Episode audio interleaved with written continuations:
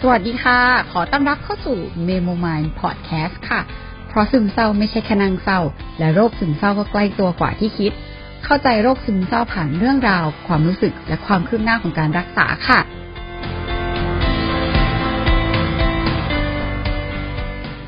โอเค ค่ะ นี่เสียงดังนิดนึงเพราะว่า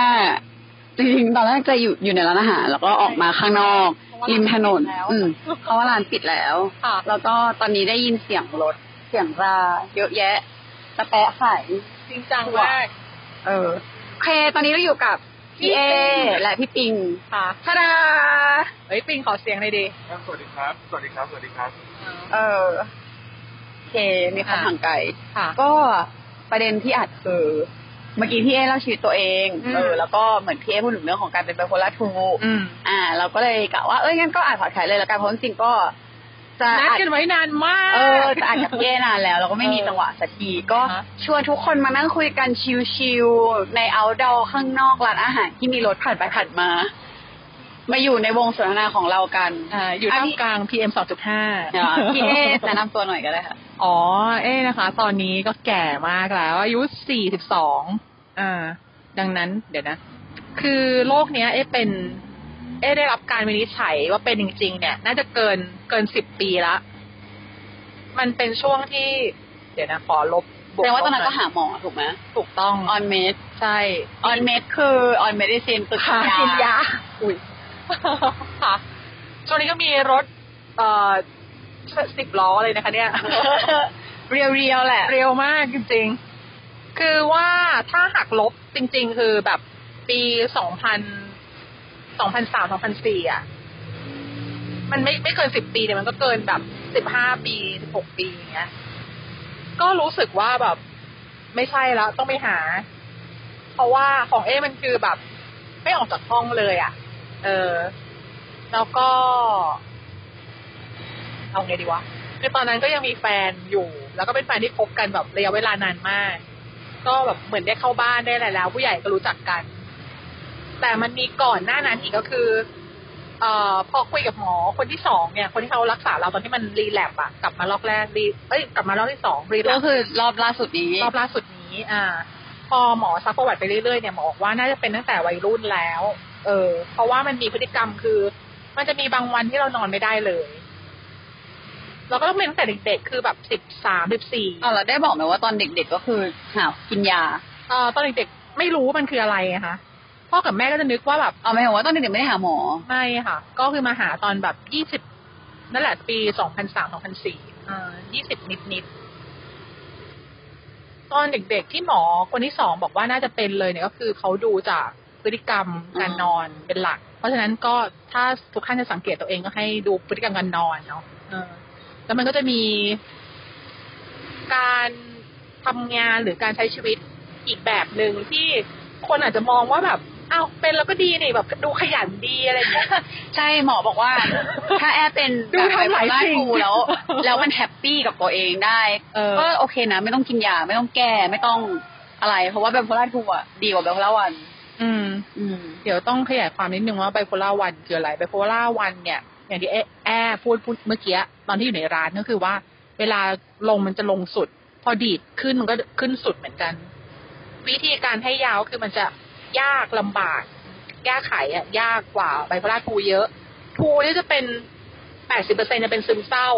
เป็นระยะเวลายาวนานสามสี่เดือน หลังจากนั้นก็อาจจะมีแบบช่วงที่ไม่ค่อยเศร้าเท่าไหร่ แล้วก็มีช่วงที่ตกลงไปข้างล่างอีกรอบหนึ่งช่วงที่ดีดกลับมาก็เหมือนกันเออถ้าไม่ออนเบดมันก็จะเป็นอย่างเงี้ย แล้วมันก็จะดีดแบบว่า ดีดแบบที่รู้คนอื่น แต่รู้สึกว่าเอ้ยอีนี่พลังเยอะจังเล ก็ดี ย นี่ เออ ก็ดี เอเนจีเยอะจังเลยจน เออ ก็ดีไหมก็ก็ดีนะ ก็ดี ก็ดีด แต่ว่า อ่ะก็ดีดอ่ะ เออ ก็ดีดอ่ะ ก็ดีแล้วก็ แต่ว่าถ้าเป็นคนที่ใกล้ชิดจริง ๆ เขาก็จะมองว่าแบบ มันมันจะดีเหรอในระยะยาว เช่น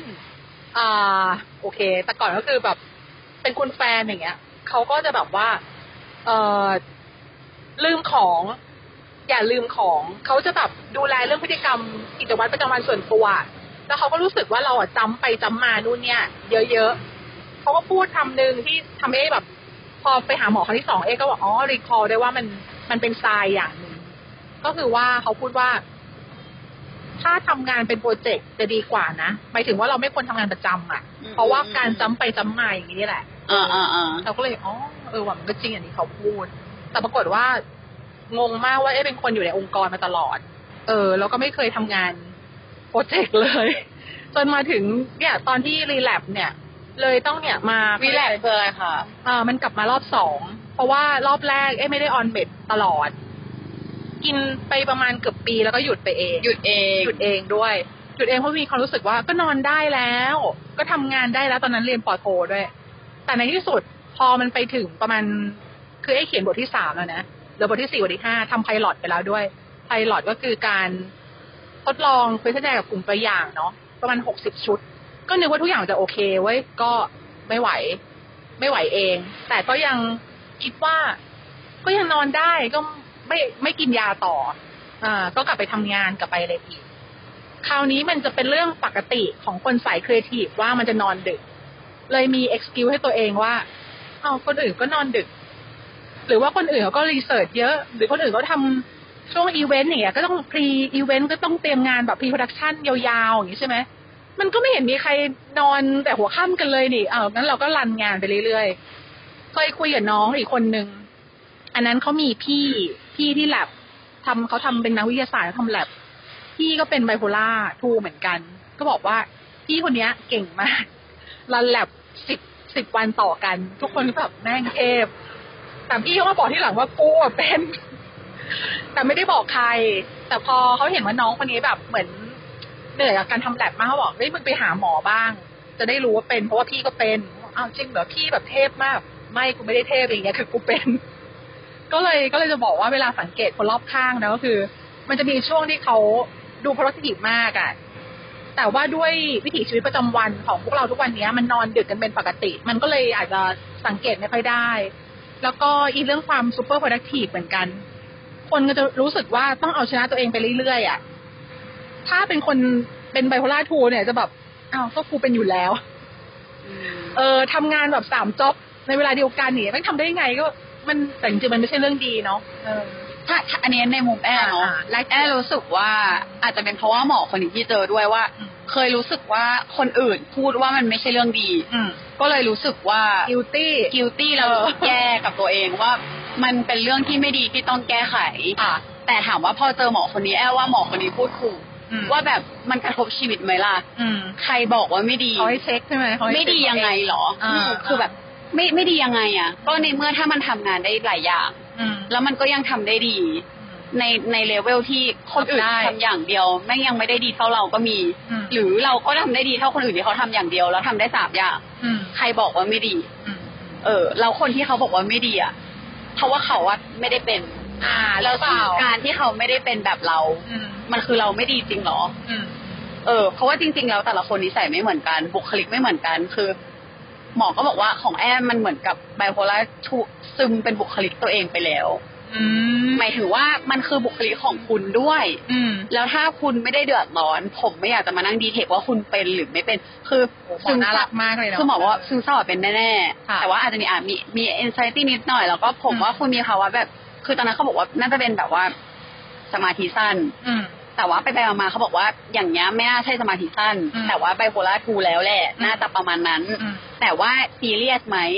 แบบแล้วเขาก็เอาคนรอบข้างมาคุยด้วยนะเขาบอกว่าแบบ มีโอกาสเป็นไบโพล่าไบโพล่าทูเยอะมากแต่ว่าถ้าคุณใช้ชีวิตเราโอเคเราแฮปปี้ผมว่ามันเป็นตัวคุณที่มันก็มีเสน่ห์ดีนะ อ่า ซึ่งแอร์ก็รู้สึกว่าเออจริง โอเค อ่า อันนี้มีเรื่องแรกเปลี่ยน ตอนแรกเอ๊ะไม่ได้คิดว่ามันเป็นเรื่องดี อ่าอ่าอ่า อ่า เพราะว่าเอ๊ะยังเป็นแบบสเตอริโอไทป์ว่าแบบ เราควรจะทำงานทีละอย่างอะไร ค ย่ น ง ร งี้ อบ ใช่ไหม ข้างเราด้วย เออเออ ทำให้นึกพอแอร์เล่าอย่างนี้ก็เลยทำให้นึกถึงตอนที่ทำงาน สมัยนั้นมันยังไม่มีคำว่าโซเชียลลิสติ้งเนาะมันยังไม่มีโปรแกรมที่ไปกวาดข้อมูลมาอย่างเงี้ยเขาใช้คนทั่วไป เป็นคนแบบเหมือนไปดูตามเว็บเพจไปตามคอมมูนิตี้ต่างๆอะไรเงี้ยแต่คำว่าไปนี่หมายถึงออนไลน์เนาะอืมก็ไปดูไปดูอย่างเงี้ยปรากฏว่าเราเป็นหนึ่งในทีมสามคนที่เป็นมนุษย์น่ะ ที่จะต้องไปมอนิเตอร์ต่างๆ ก่อนที่มันจะเป็นข่าวในกระแส หรือบางทีบางครั้งอ่ะ เราต้องเป็นคนโพโพสต์อ่ะนำเสนอว่าควรจะเล่นข่าวกระแสอะไรด้วยซ้ำ คือก่อนที่ไฟมันจะติดอ่ะ มันจะต้องมีคนทำสิ่งนั้นขึ้นมาก่อน มีคนปั่น เออไม่เอ๊ะไม่ใช่คนปั่นด้วยนะเอ๊ะเป็นคน เป็นคนคิด strategy ปะ สมมุติว่ามีห้าหกช้อย มีเรื่องอยู่ในมือห้าหกช้อย คนจะเล่นเรื่องนี้เพราะอะไร อ่าอ่าอ่า เอ่อคนช่วงนั้นควรจะอินเรื่องอะไรเป็นหลัก อ่ายกตัวอย่างเช่น อันนี้ที่เคยเล่าให้เพื่อนๆฟัง ก็คือเรื่องธรรมกาย บุกธรรมกายอะไรอย่างเงี้ย ตอนนั้นคือยังไม่ค่อยมีคนมอนิเตอร์ผ่านทวิตเตอร์เท่าไหร่ทวิตเตอร์ต้องให้เครดิตว่ามันเป็น สมัยก่อนมันจะมีความแบบไทม์ไลน์แล้วก็เป็นโลเคชันอะ อ่าอ่า เออ ได้ง่ายทำไมถึงพูดว่าเป็นโลเคชันได้ง่าย คือคนที่ไปอยู่ในพื้นที่นั้นๆน่ะ คนที่ใช้ทวิตเตอร์คือมันต้องการบอกอะไรบางอย่างแต่ไม่ใช่บ่น อ่าฮะอ่าฮะ มันจะเป็นแบบ ส่งข่าวเหมือนเหมือนมันคือทำหน้าที่ทวิตเตอร์จริงๆอ่ะ อ่า ที่เป็นนกแบบเป็นกระบอกตึ๊ดตึ๊ดตึ๊ดตึ๊ดตึ๊ด อ่า ไปส่งอืม ค่ะ แล้วมันก็มันเป็นข้อมูลที่จับต้องได้สำหรับเรา ถ้าเทียบกับ Facebook Facebook มันจะดราม่ามันจะสร้างภาพมันจะนู้นนี้แต่ เหมือน ค ตอนนั้นมันค่อนข้างเป็นข่าวเรียลไทม์หรือว่า ใช่ อะไรอย่างงี้มากกว่า ค่ะ ก็เลยโยนเข้าไปในห้องนั้นว่า เราต้องเอาประเด็นนี้มาเล่นต่อไปแล้วใช่ไหมเออ ยุงกัดยุงกัด ยุงกัดยุงกัด ก็เลย พูดได้พี่ติง เออยุงกัดค่ะ อันยูไง เอาไม่เป็นไร เอาเราเรียวเรียวๆเราชวนเขามานั่งอยู่ในวงสนทนาด้วยกัน ปิงปิงบอกว่ายุงกัดนะจ๊ะ ยุงกัดอ่ะพี่ปิงอ่ะกุญแจรถ อ่า ก็ ได้เหรอ เออกุญแจรถเอาของอ่ะพี่เอต่อ เออสรุปก็คือว่าก่อนที่จะมีโปรแกรม social listening จริงๆอะสมัยนั้นเขาใช้คน อ่า แล้วเราก็เป็นหนึ่งในคนในนั้นที่ที่ไปไปทำหน้าที่นี้ ส่งกะก็คือ เอะได้เข้ากะสี่ทุ่มจนถึงเช้า ไม่มีใครรับกะนี้ เป็นเรา แล้วเราก็ใช้ชีวิตตามหลูปเนี้ยไปเรื่อยๆเรื่อยๆพอแอมมาบอกอย่างนี้ก็เลยแบบ อืม หรือว่าคุณสมบัติของคนที่เป็นไบโพล่าทูก เอ อ ไม่เพราะว่าแอร์รู้แอร์รู้สึกว่าส่วนหนึ่งเราเหมือนกันตรงที่ว่า เออ เราก็เราค่อนข้างจิตอ่อนประมาณห นึ่ง แล้วก็คนคำพูดของคนรอบข้างมีอิทธิพลกับเราละกัน เออ แต่ว่าแอร์แอร์จะอาจจะโชคดีกว่าพี่เอนิดหน่อยตรงที่ว่าแอร์เป็นคนที่ถ้าสงสัยอะไรเลย มันต้องหาคำตอบ ให้ได้ เออ หรือว่าเป็นคนที่ aggressive กว่าพี่เอที่ อืม ที่ละมุนละมุนีกว่า แล้วเหมือนแบบพอสมมติว่าพี่เอมีอะไรที่คอน FLICT เข้ามา อ่า พี่เอก็ละมุนนีแบบ เออ ละมุนกับตัวเองอยู่คนเดียวแต่แอร์อาจจะเป็นประเภทที่แบบ ฉันฉันหรอใช่หรอ อ่าอ่า แล้วแอร์ก็เลยต้องไปคุยกับคนเยอะๆเพื่อหาคำตอบว่า ยังไง เออ มันผิดจริงเหรอวะ มันกูเป็นแบบเนี้ยมันผิดจริงไหม แล้วมันก็เลยคุยกับคนหลาย ๆ คนจนรู้สึกว่า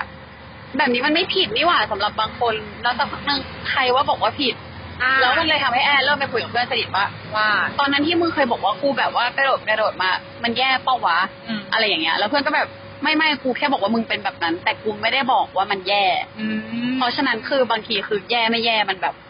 มันค่อนข้าง subjective หรือแบบ อืมอืม หรือหมอก็บอกว่าบางทีคนเรามักจะรู้สึกว่าคนที่ไม่เหมือนเรา คือแย่ เออ คือไม่โอเค เพื่อที่ทำให้เราสบายใจว่าเราอ่ะเป็นปกติ อ๋อ เพราะว่าทุกคนไม่ชอบความรู้สึกที่ไม่เป็นปกติ อ่า อันนี้น่าสนใจ เพราะว่าไอ้เรื่องจำไปจำมาเนี่ย ชัด ชัดมากว่าเป็นคนอย่างนั้น อ่า แล้วเหรอ จริงๆต้องไปแล้ว อ่ะบายบาย งั้นเดี๋ยว เดี๋ยวพักแป๊บนึงแล้วก็เราไปอัดกันต่อในรถดีกว่า เพราะว่าเดี๋ยวไปส่งพี่เองอ่ะ โอเค ไปค่ะอ่ะตอนนี้อยู่ในรถแล้วอ่ะต้องฝากพี่เอถือนะคะก็ลำโพงพี่เอจะอยู่ฝั่งนี้ลำโพงแอร์จะอยู่ฝั่งนี้ ค่ะ แต่แอร์เสียงดังกว่าพี่เออยู่แล้วก็ใกล้พี่เอได้ โอเค อ่ะเดี๋ยวเราก็จะเรียวๆนิดนึงนะคะ แอร์จะขับรถนะคะ ใช่ แอร์จะขับรถ จากปกติที่ขับรถแล้วก็คุยคนเดียวอัดพอดแคสต์คนเดียว อ่า วันนี้เราก็จะมาอ่ามีมีคนนั่งอ แข ยู่ในกรถ มีแขกมาหนึ่งคน อ่ะต่ออ่ะเราพี่เอคุยเรื่องพี่เอต่อเลย ก็เมื่อกี้อันนี้รีแคปนิดนึงก็เมื่อกี้มันมันมันมาถึงเรื่องการทำงานเนาะ อ่ะนะคะ อ่า มันมีการทำงานช่วงหนึ่งที่ที่เอบอกว่าเราจะต้องเข้ากะสี่ทุ่มถึงเช้าเนี่ย ซึ่งเป็นกะที่ไม่ค่อยมีใครรับ แต่ด้วยความที่เราเป็นไบโพล่าทูตอนนั้นยังไม่ได้ออนเมดมันสามารถทำสิ่งนี้ได้ต่อเนื่อง เออ โดยที่คนอื่นเขาก็แบบไม่ได้จะพูดไงดี เขาก็ไม่ได้รู้สึกว่ามันเป็นเรื่องผิดปกติ แต่เขารู้สึกว่า อ๋อ เออ มีคนมาทำสิ่งนี้ก็ก็จบ พลังเย ก็ อะ ดี อืม จริง ๆ ก็ไม่ไม่เชิงพลังเยอะหรอกค่ะ คือมันเป็นงานที่ไม่มีใครทำ ก็เลยพอมีคนรับทำก็ทุกคนก็ดูสึกเออเออโล่งโล่งใจ แล้วก็อย่างที่แอบพูดเมื่อกี้ก็คือว่า ถ้าคุณทำสิ่งนั้นแล้วมันทำได้ผลแบบโอเคอะไม่ไม่ทำให้ใครเดือดร้อน ก็ทำไปเถอะ แล้วก็เมื่อกี้แอบก็พูดว่า เออ มันไม่ต้องเพอร์เฟกก็ได้อะหมายถึงว่าแบบใช่ไหม บางทีเอ๊ะก็อาจจะแบบว่าฟังเสียงคนอื่น ไม่จริงๆไม่ใช่แค่เฉพาะพี่เอหรอกแอบว่าทุกคนคือถ้าแอบไม่มีหมอหมายถึงส่วนห มั นึ่ น ง น่ารัก ที่ มากเลยอะ เออส่วนหนึ่งที่ชอบก็คือ เนี่ย ข้อดีของการชอบคุยกับคน เพราะว่าอย่างนี้แหละเหมือนแบบ อืม จะได้พลังได้ความคิดอะไรจากคน อืม เออ ในในมูดแบบหลายๆอย่างที่เรารู้สึกว่า เออมัน make sense มันแบบ เออมันจริงอะไรอย่างเงี้ย อืม อืม ก็อ่ะอีกเรื่องหนึ่งที่เมื่อกี้แอร์พูดเนาะคือเรื่อง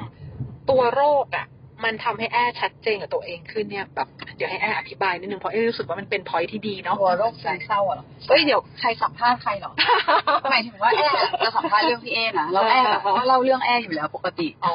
เล่าไปแล้วใช่ไหม เล่าไปแล้วว่าเออว่าแบบ จากเผือกเล็กน้อย เออเล่าไปแล้วว่าว่าตั้งแต่เป็นโรคซึมเศร้าแล้วดีขึ้น รู้สึก รู้สึกขอบคุณ อืม โรคนี้เหมือนกันหมายถึงว่า อาจจะเป็นเพราะว่าส่วนหนึ่งคือแอมเป็นคนสุดไง ก็คือไอความไอความไบโพล่าหรือเปล่าไม่รู้ที่มันทำให้ขึ้นลงสุดขึ้นสุดลงสุด ม เพราะฉะนั้นคือเป็นคนที่ดื้อเหมือนกันแล้วถ้าไม่ไม่ได้ลงสุดจุดเนี้ย อืม จะไม่ได้รับรู้ความเข้าใจว่าการที่มันวิ่งไปอยู่เรื่อยๆ หรือว่าการที่เราเทคของคนอื่นมา อืม เราอยากที่จะเป็นคนที่เพอร์เฟกหรืออะไรตลอดเวลา มัน มันสุดท้ายแล้วมัน end up ด้วยการ depress แล้วการแบบการเศร้า แล้วพออยู่กับตรงนั้นจริงๆ มันเริ่มแบบระลึกขึ้นได้ มันเริ่มมีสติว่า คนเรามนุษย์ทุกคนเป็น เป็นคนปกติที่ทำดีได้และไม่ดีได้ อืม เออ และมีความปกติในแบบของตัวเองด้วย ใช่ ทุกคนเป็นคนปกติ หรือว่า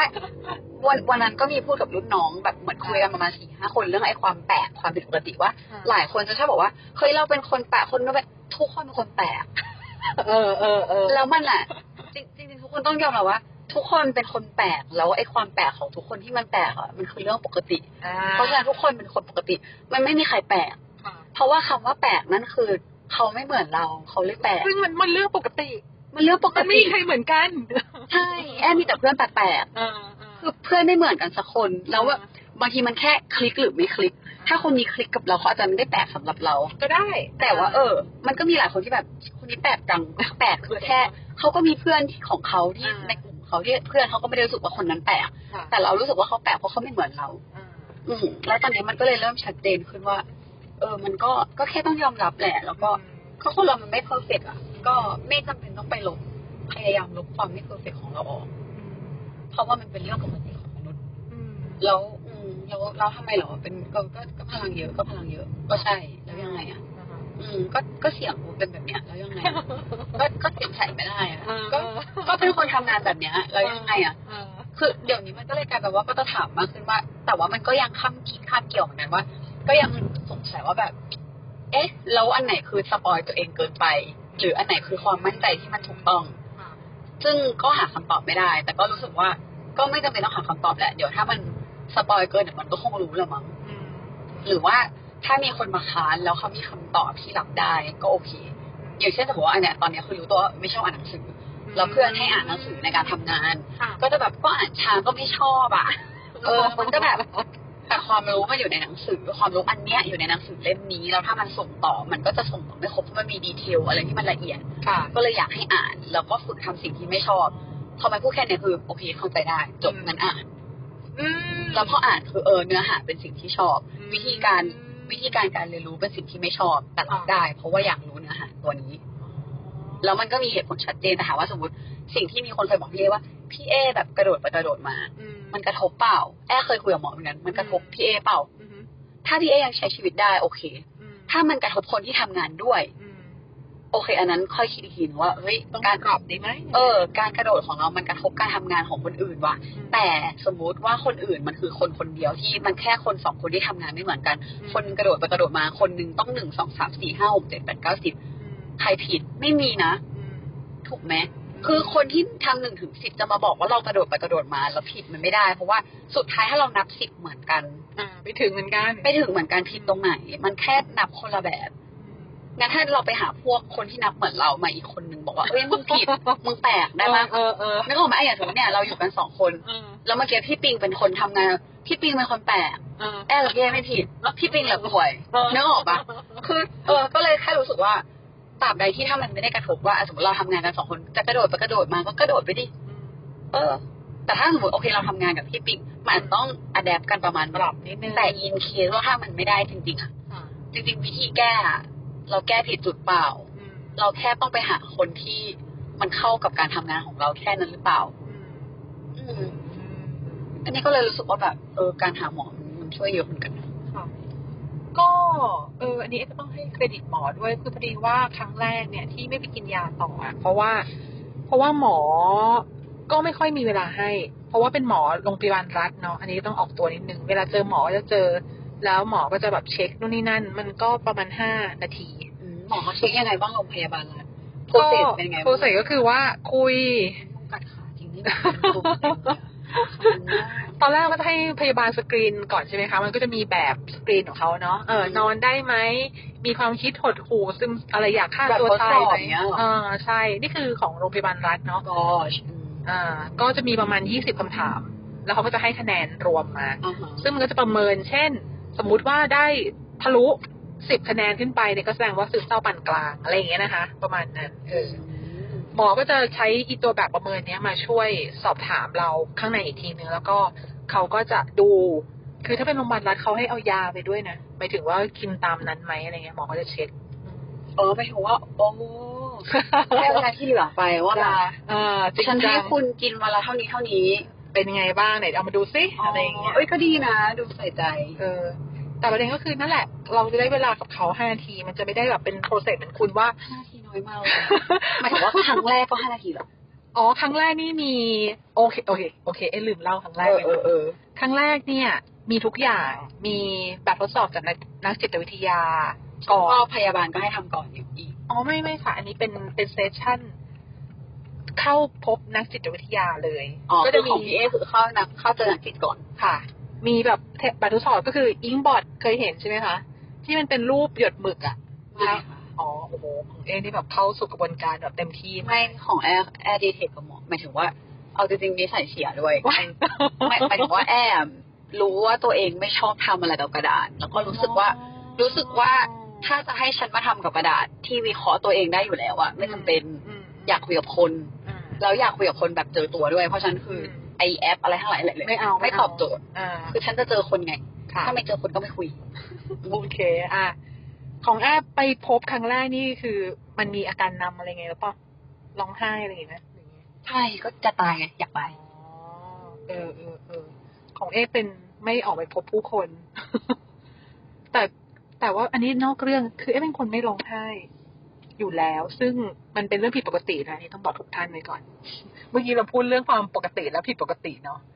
อันนี้เป็นคนแบบ ไม่มีเรื่องอิโมชันอลอะหรือมีก็ต่ำมากอะไรเงี้ย เอ่อดูหนัง อ๋อ อันนี้ อันนี้ยกตัวอย่างเฉยเอ๊ะเป็นคนดูหนังมากเนาะ ถ้าเป็นเพื่อนๆ ที่อยู่บน Facebook นี่จะรู้ ว่ามีหนังเรื่องไหนเข้าโปรแกรมมาเนี่ยเอ๊ะต้องไปดูชอบมาก แต่จะไม่เคยพูดเรื่องยังไงดี พูดเรื่องการแสดงออกทางอารมณ์อะของตัวละคร แต่จะดูแบบว่าอ๋อนี่แบบภาพเพลงประกอบชอบซีนนี้เพราะอะไรอะไรอย่างเงี้ยมันจะเป็นเรื่องแบบวิพูดถึงเป็นส่วนๆแต่ว่าไม่ได้บอกว่า เออมันทำความเขาเรียกอะไรมันทำงานกับเรายังไง หนังมันทำให้เรารู้สึกยังไงอย่างเงี้ยไม่ค่อยพูด มันก็ไม่ผิดปกติ นะ มันเป็นคนปกติ มันเป็นคนแบบพี่เอจริง แล้วก็ อ๋อ โอเค พอได้รับฟีดแบ็กประมาณว่าเป็นคนแปลกๆบ่อยๆ เด็กก็เลยไปทำอะไรนะเอสิบหกท้ายแบบ ๆ อ่า เอ็ม เอ็มเอ็มไอซี เอ็มอะไรบีไออะไรสักอย่างค่ะ เอ็มไอบีที เออ เก่งมากค่ะ ได้เป็น อ๋อ ไอ แล้วมันดีไอเอสซีเอ็มไอบีที เออได้เป็น INTP ก็คือว่าเป็นคนเนี่ยเป็นสายอย่างเงี้ย เป็นคนแบบไม่ค่อย ไม่ค่อยมีการแสดงออกทางอารมณ์เออแล้วก็เป็นคนชอบสูบข้อมูลเป็นเรื่องปกติ ซึ่งเราก็อ๋อกูเป็นอย่างนี้นี่เองก็โล่งใจไปนิดนึง เพราะว่าพอเวลาแบบเจอข้อมูลอะไรที่สนใจมันจะแบบลงไปลงไปลงไปข้างล่างเรื่อยๆอ่ะเออประมาณนั้น อ่ะกลับมาที่เรื่องการหาหมอ เอ ต่อ อกลับมาที่หาหมอครั้งแรก เออ เป็นยังไงนะคะ เอ่อเข้าโปรเซสก็คือว่า เอ็มไม่ออกไปจากห้องนานมากจนในที่สุดเอ้ยกูว่ามันแปลกๆละ รู้สึกยังไงแปลกๆ ก็เลยไปหาหมอ หมอก็เลย โอเค ก่อนที่จะมาคุยกัน ให้ไปพบนักจิตวิทยาหนึ่งเซสชั่นทำแบบทดสอบเนี่ย ประมาณชั่วโมงครึ่ง ชั่วโมงครึ่งก็จะมีทั้งแบบเป็นเปเปอร์เลยนะ เป็นแบบข้อสอบอะ หนึ่งชุด แล้วก็อีกหนึ่งชุดที่จะเป็นแบบทดสอบทางจิตวิทยาก็คือสมัยก่อนมันคือแบบ สมัยก่อนนี่กี่ปีคะ สมัยก่อนก็คือปีสองพันส ต อ อง นนู้น สองพันสามสองพันสี่อะค่ะไกล สิบกว่าปีเนาะ โอ้โหเรียกว่าเกินนะสิบห้าสิบหกปีได้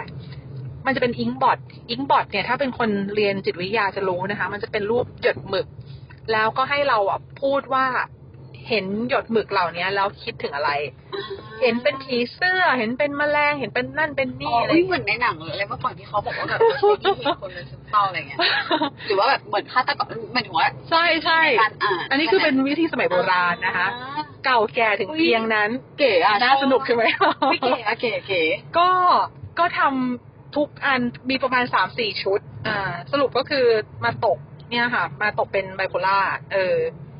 ก็หมอก็บอกว่า ตอนนั้นคือเอ๊ยยังไม่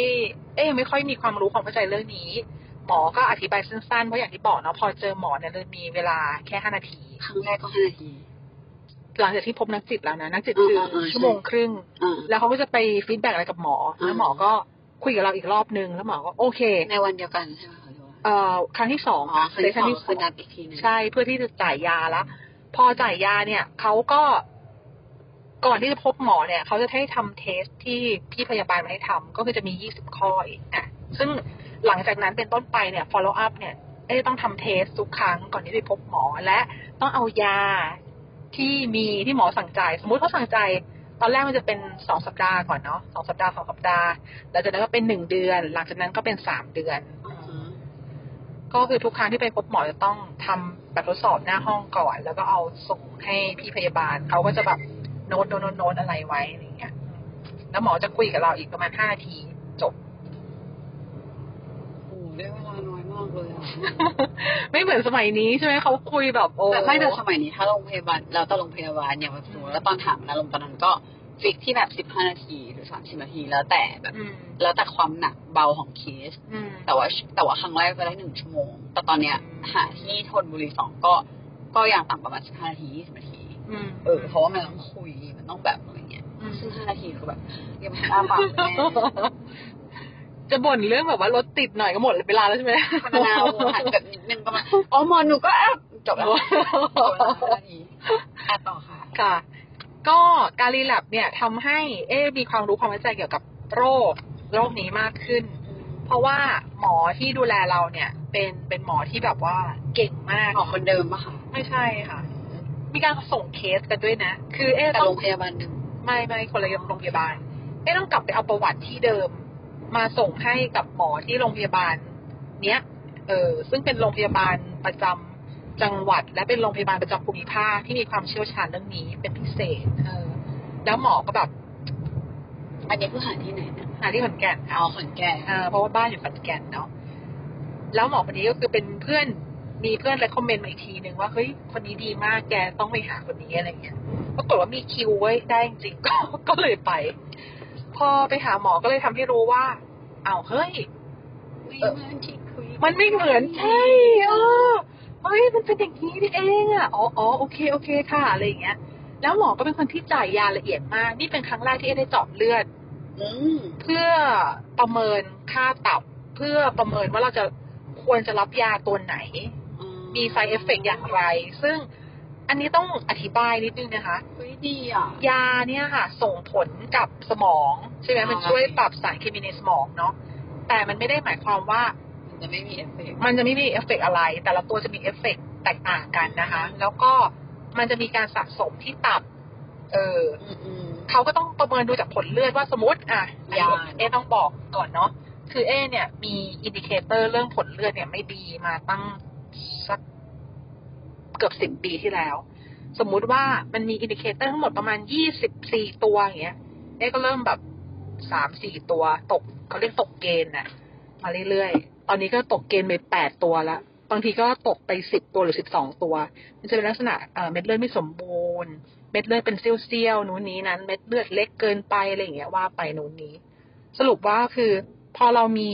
พอเรามีปัจจัยพื้นฐานที่ไม่ดีอะเนาะในการเลือดมันก็คือการนำส่งสารเคมีอะเนาะเช่น ถ้าคุณอัดยาไปเท่าเนี้ย มัน ทำรถไฟไฟแดง เจ๋งว่ะ ปากแบบแยกสา เปล่าแบบจริงจังมาก ปาก แบบแยกสาทรแล้ว พีกก็ก็คือว่า เลือดเนี่ยมันเป็นตัวส่งสารเคมีใด ๆ สารอาหารอะไรก็ตามไปเลี้ยงทั่วร่างใช่ไหมคะถ้าเลือดมันนำส่งของไม่ดีอะสมมุติว่าคุณอัดของไปร้อยบาทร้อยเปอร์เซ็นอย่างเงี้ย มันก็อาจจะตกหล่นระหว่างทางแบบ อาจจะเหลือแค่ยี่สิบสามสิบเปอร์เซ็นแต่มันไม่ได้ตกหล่นหายไปไหน อืม มันก็ยังอยู่ในร่างกายแต่แต่มันดึงเอาไปใช้ไม่ได้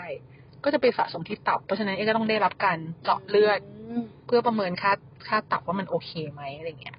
ก็ก็เป็นเรื่องที่ ต่อให้มันเป็นของดี แต่เก็บไว้ไม่ถูกส่งอะไรอย่างเงี้ยเหรอ เก็บเก็บไว้คือของเรามันต้องขึ้นไปที่สมองใช่ไหมคะ เออ แต่ในเมื่อมัน มั มัน น อยู่ ตก ผิด หล่น จุดว่ามันแบบเหมือนแบบเหมือนมันตกค้างตามนู่นนั่นนี่อย่า เอง เงี้ย อเออก็ก็ไม่ควร อืม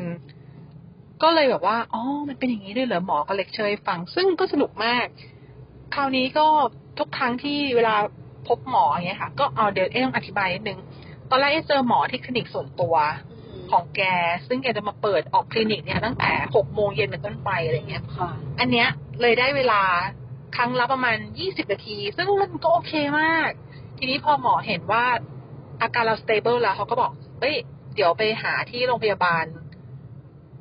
เอ่อของจังหวัดดีกว่า ที่หมอประจำอยู่อะไรเงี้ยเพราะว่าค่าใช้จ่ายมันก็ถูกลงด้วย แล้วหมอก็บอกว่าอาการคุณสเตเบิลแล้ว อืม เหลือแค่ไปเอาผลแลบเพื่อเพื่อให้หมอแบบเหมือนปรับยาเลยครั้งสุดท้าย เอ๊ะแล้วการปรับปรับยาเนี่ยเนาะมันจะมีเป็นเฟสต่างๆ ครั้งแรกก็คือสองสัปดาห์สองสัปดาห์ประมาณสองสามครั้ง ถัดจากนั้นไปก็คือหนึ่งเดือน ถัดจากนั้นไปก็คือสามเดือน ตอนนี้ได้รับยาสามเดือนแล้ว เพราะว่าอาการค่อนข้างสเตเบิลแล้วก็หมอก็ หมายถึงณปัจจุบันนี้ ณปัจจุบันนี้เออหมอก็แฮปปี้มากเพราะว่า ถือว่าตอบการตอบสนองของยาดี อ๋อ แต่ว่าหมอก็มีเรื่องกังวลว่า เนื่องจากคุณภาพเลือดไม่ดีนี่แหละ เขาก็เลยบอกว่าแนะนำว่าเฮ้ยถ้ามีอาการ เช่น ผื่นแพ้ เช่นวิงเวียนอาเจียนอะไรอย่างเงี้ยมันก็จะมีผลข้างเคียงอะไรอย่างงี้ใช่ไหมคะหมอก็บอกว่าต้องรีบแจ้งหมอ แล้วหมอจะให้ไปตรวจค่าตับอีกรอบหนึ่งอะไรอย่างเงี้ยค่ะ อืม ประมาณนั้น ก็แต่ก็ดีนะเจ เอ้ย อ พี่เรียกดีเทคเจอตอนไหนนะรอบล่าสุดเนี่ยที่แบบ อ๋อ เพราะมันมันสองอาทิตย์สองอาทิตย์แล้วก็หนึ่งเดือนใช่ไหม ค่ะ ใช่ค่ะ เพราะพี่เอหลังแอร์นี่ใช่ป่ะที่พี่เอทักมา ใช่ใช่ใช่คือมันจะมีช่วงที่โอเค คือแอเป็นครีเอทีฟเนาะอืมมันจะมีช่วงที่แบบ พอแอทำงานชิ้นหนึ่งอะชิ้นก่อนสุดท้าย ชิ้นสุดท้ายที่ ยังไงดี เอาไว้เช็คเสียงว่าได้ โอเคได้ใช่ไหมคะ อ่า ก็คือทำทำไม่เป็นไร ก็คือทำงานชิ้นสุดท้ายก่อนที่จะออกมาเนี่ย โชคดีมากมันมันประมาณเดือน เดือนเจ็ดเราก็เริ่มรู้ตัวแล้ว เอ๊ะมัน เรารู้ตัวว่าคุณภาพงานมันไม่ไม่โอเค มันเริ่มแบบเจ็ดสิบแปดสิบเปอร์เซ็นอะไรอย่างเงี้ยลงมาละแต่ว่าโปรเจกต์แมเนเจอร์อะยังโอเคกับเราอยู่ เอ๊ะก็เลยบอกแกว่า งานชิ้นนี้เนี่ยทำเป็นชิ้นสุดท้าย แล้วพอต้องไปลงหน้างานจริง ๆ เนี่ย คือมันต้องไปต่างจังหวัดไปเซ็ตงานเนี่ยสิบห้าวัน เพราะมันเป็นงานเอ็กซ์โปประจำจังหวัดนั้น เออ ซึ่ง โอ้สิบห้าวัน เราก็แบบไม่ไหวต้องฟรีกเอาแน่เลย หรือว่าต้องแบบไม่ออกจากห้องอะไรอย่างเงี้ย ซึ่งเราโอ้ยอย่าเลย เดี๋ยวคนอื่นเขาจะเดือดร้อน ก็เลยลาออก ทุกคนก็แบบ ออกทำไม งง ไม่มีใครแบบเก็ตว่ามันคืออะไรอะไรอย่างเงี้ย เอ๊ะก็ไม่รู้จะอธิบายยังไง ก็เอาเป็นว่าเหนื่อยแล้วกัน แล้วก็เอ๊ะไม่ไม่สามารถลงพื้นที่ได้อะไรอย่างเงี้ยมันจอดถูกแล้ว อุ้ยพี่ตำรวจมา เราต้องทำไงดีคะเนี่ย หรอ เออเขา เขาไม่ใช่ตำรวจเด้อเขาเป็น เขาเป็นตำรวจไม่ใช่ เขาเป็นก่อสร้างไม่เหรอ เหรอ ไม่ได้ใส่แว่นเนี่ยมองไม่เห็น เขาเป็นก่อเขาเป็นก่อสร้างเด้อ โอเคโอเค อยากเขาเป็นก่อสร้างเด้ออ อ๋อ อัปเกรดสถานะ อ่ะนิด เป นึ ลี่ยน ง อาชีพให้เขาเฉยเขาเป็นก่อสร้างอยู่ดีๆ เปลี่ยนอาชีพให้เขาเป็นตำรวจเฉยะ อันนี้ประเด็นนี้ดีมากเพราะว่า อืม สมัยก่อนเนี่ย โรคพวกเนี้ย ยังไม่มีใครเข้าใจ อืม มันคืออะไรเหรออะไรอย่าง ทุก เงี้ย วันนี้มีคนพูดถึงเยอะๆ ก็ยังมีคนไม่เข้าใจอยู่เลย อ่ะ คื ค อน หมายถึงว่าเปอร์เซ็นต์ ค่ะ คนไม่เข้าใจมันน้อยลงอ่ะ อืม แต่มันก็ยังยากอยู่นะ อืม แล้วตอนนู้นมันอืม มันยังไงใช่ไหม เรื่องมีอยู่ว่า การที่เอไม่ออกจากห้องเลยเนี่ย เป็นเวลาแบบเป็นอาทิตย์อย่างเงี้ย อ่าฮะ คือ อันนี้เอ๊ต้องอธิบายนิดนึงเนาะบ้านเอ๊เนี่ย มันก็ไม่ได้กว้างใหญ่ไพศาลแต่ว่าทุกคนจะมีสเปซของตัวเอง อืมอืม แล้วเอ๊ก็จะลงมาเฉพาะเวลากลางคืนก็คือ ม อลงมาทำทีสีมาปั่นงานทีสีอะไรเงี้ยทุกคนก็เลยเข้าใจกันว่าอ๋อมันทำทีสี อืม แล้วมันก็เลยนอนดึกมันก็เลยต้องตื่นไม่ตื่นอะ่ะ อืม แต่เขาไม่ได้เข้าใจว่าแบบ อั นนี้คือไม่อยากออกมาเองนะอะไรอย่างเงี้ย มันก็เป็นเรื่องที่ อธิบายลำบากเหมือนกัน พอเขาพอเอ้ลงมาแล้วบอกว่า เออ ไปส่งที่โรงพยาบาลหน่อย เพราะว่าเอ้อยู่นอกเมืองใช่ไหมอยู่ใกล้ๆมหาวิทยาลัย เพราะว่าต้องเข้าไปหาหมอในเมืองอะไรอย่างเงี้ยทุกคนก็ไปหาทำไมเป็นอะไรอะไรอย่างเงี้ยเอ้ก็บอกว่าเออไม่ไหว ไม่กลัวเขาไม่เข้าใจ หรอ คือตอนนั้นคือเรารู้สึกว่าเราไม่ไหว อ๋อ เป็นโรค คนเป็นโรค เดี๋ยวพูดงี้ดีวะ เป็นคนบ้างานค่ะ เวลาทำงานตามที่ตัวเองตั้งใจไม่ได้อะจะรู้สึกแบบไม่ได้ ใช้งานค่ะ มันมันไม่ได้กระทบใครเลยนะตอนนั้น perfectionist in a way แบบกระทบตัวเองก็แหละกูนี่แหละที่ไม่แฮปปี้ เออ คนอื่นแฮปปี้แค่ไหนเรื่องของมึง เพราะว่ากูอะไม่แฮปปี้ นี่เป็นประโยคเดียวกับตอนที่เมเนเจอร์เอช็อกตอนที่เอแบบไปขอเขาลาออกอะ่ะ พี่เอเป็นไรเอก็อ๋อแบบทำงานไม่ไหวค่ะ ไม่ไหวอะไรก็นี่ส่งมาพรีเซนต์ไม่ต้องแก้นะพี่เอว่ามันไม่ไหวจริงๆค่ะ คือแบบเขาก็จะงงว่าไม่ไหวของมึงคืออะไรคือทุกคนไม่ไม่เก็ตอ่ะ แต่ว่าคือข้างในเราอ่ะ คือ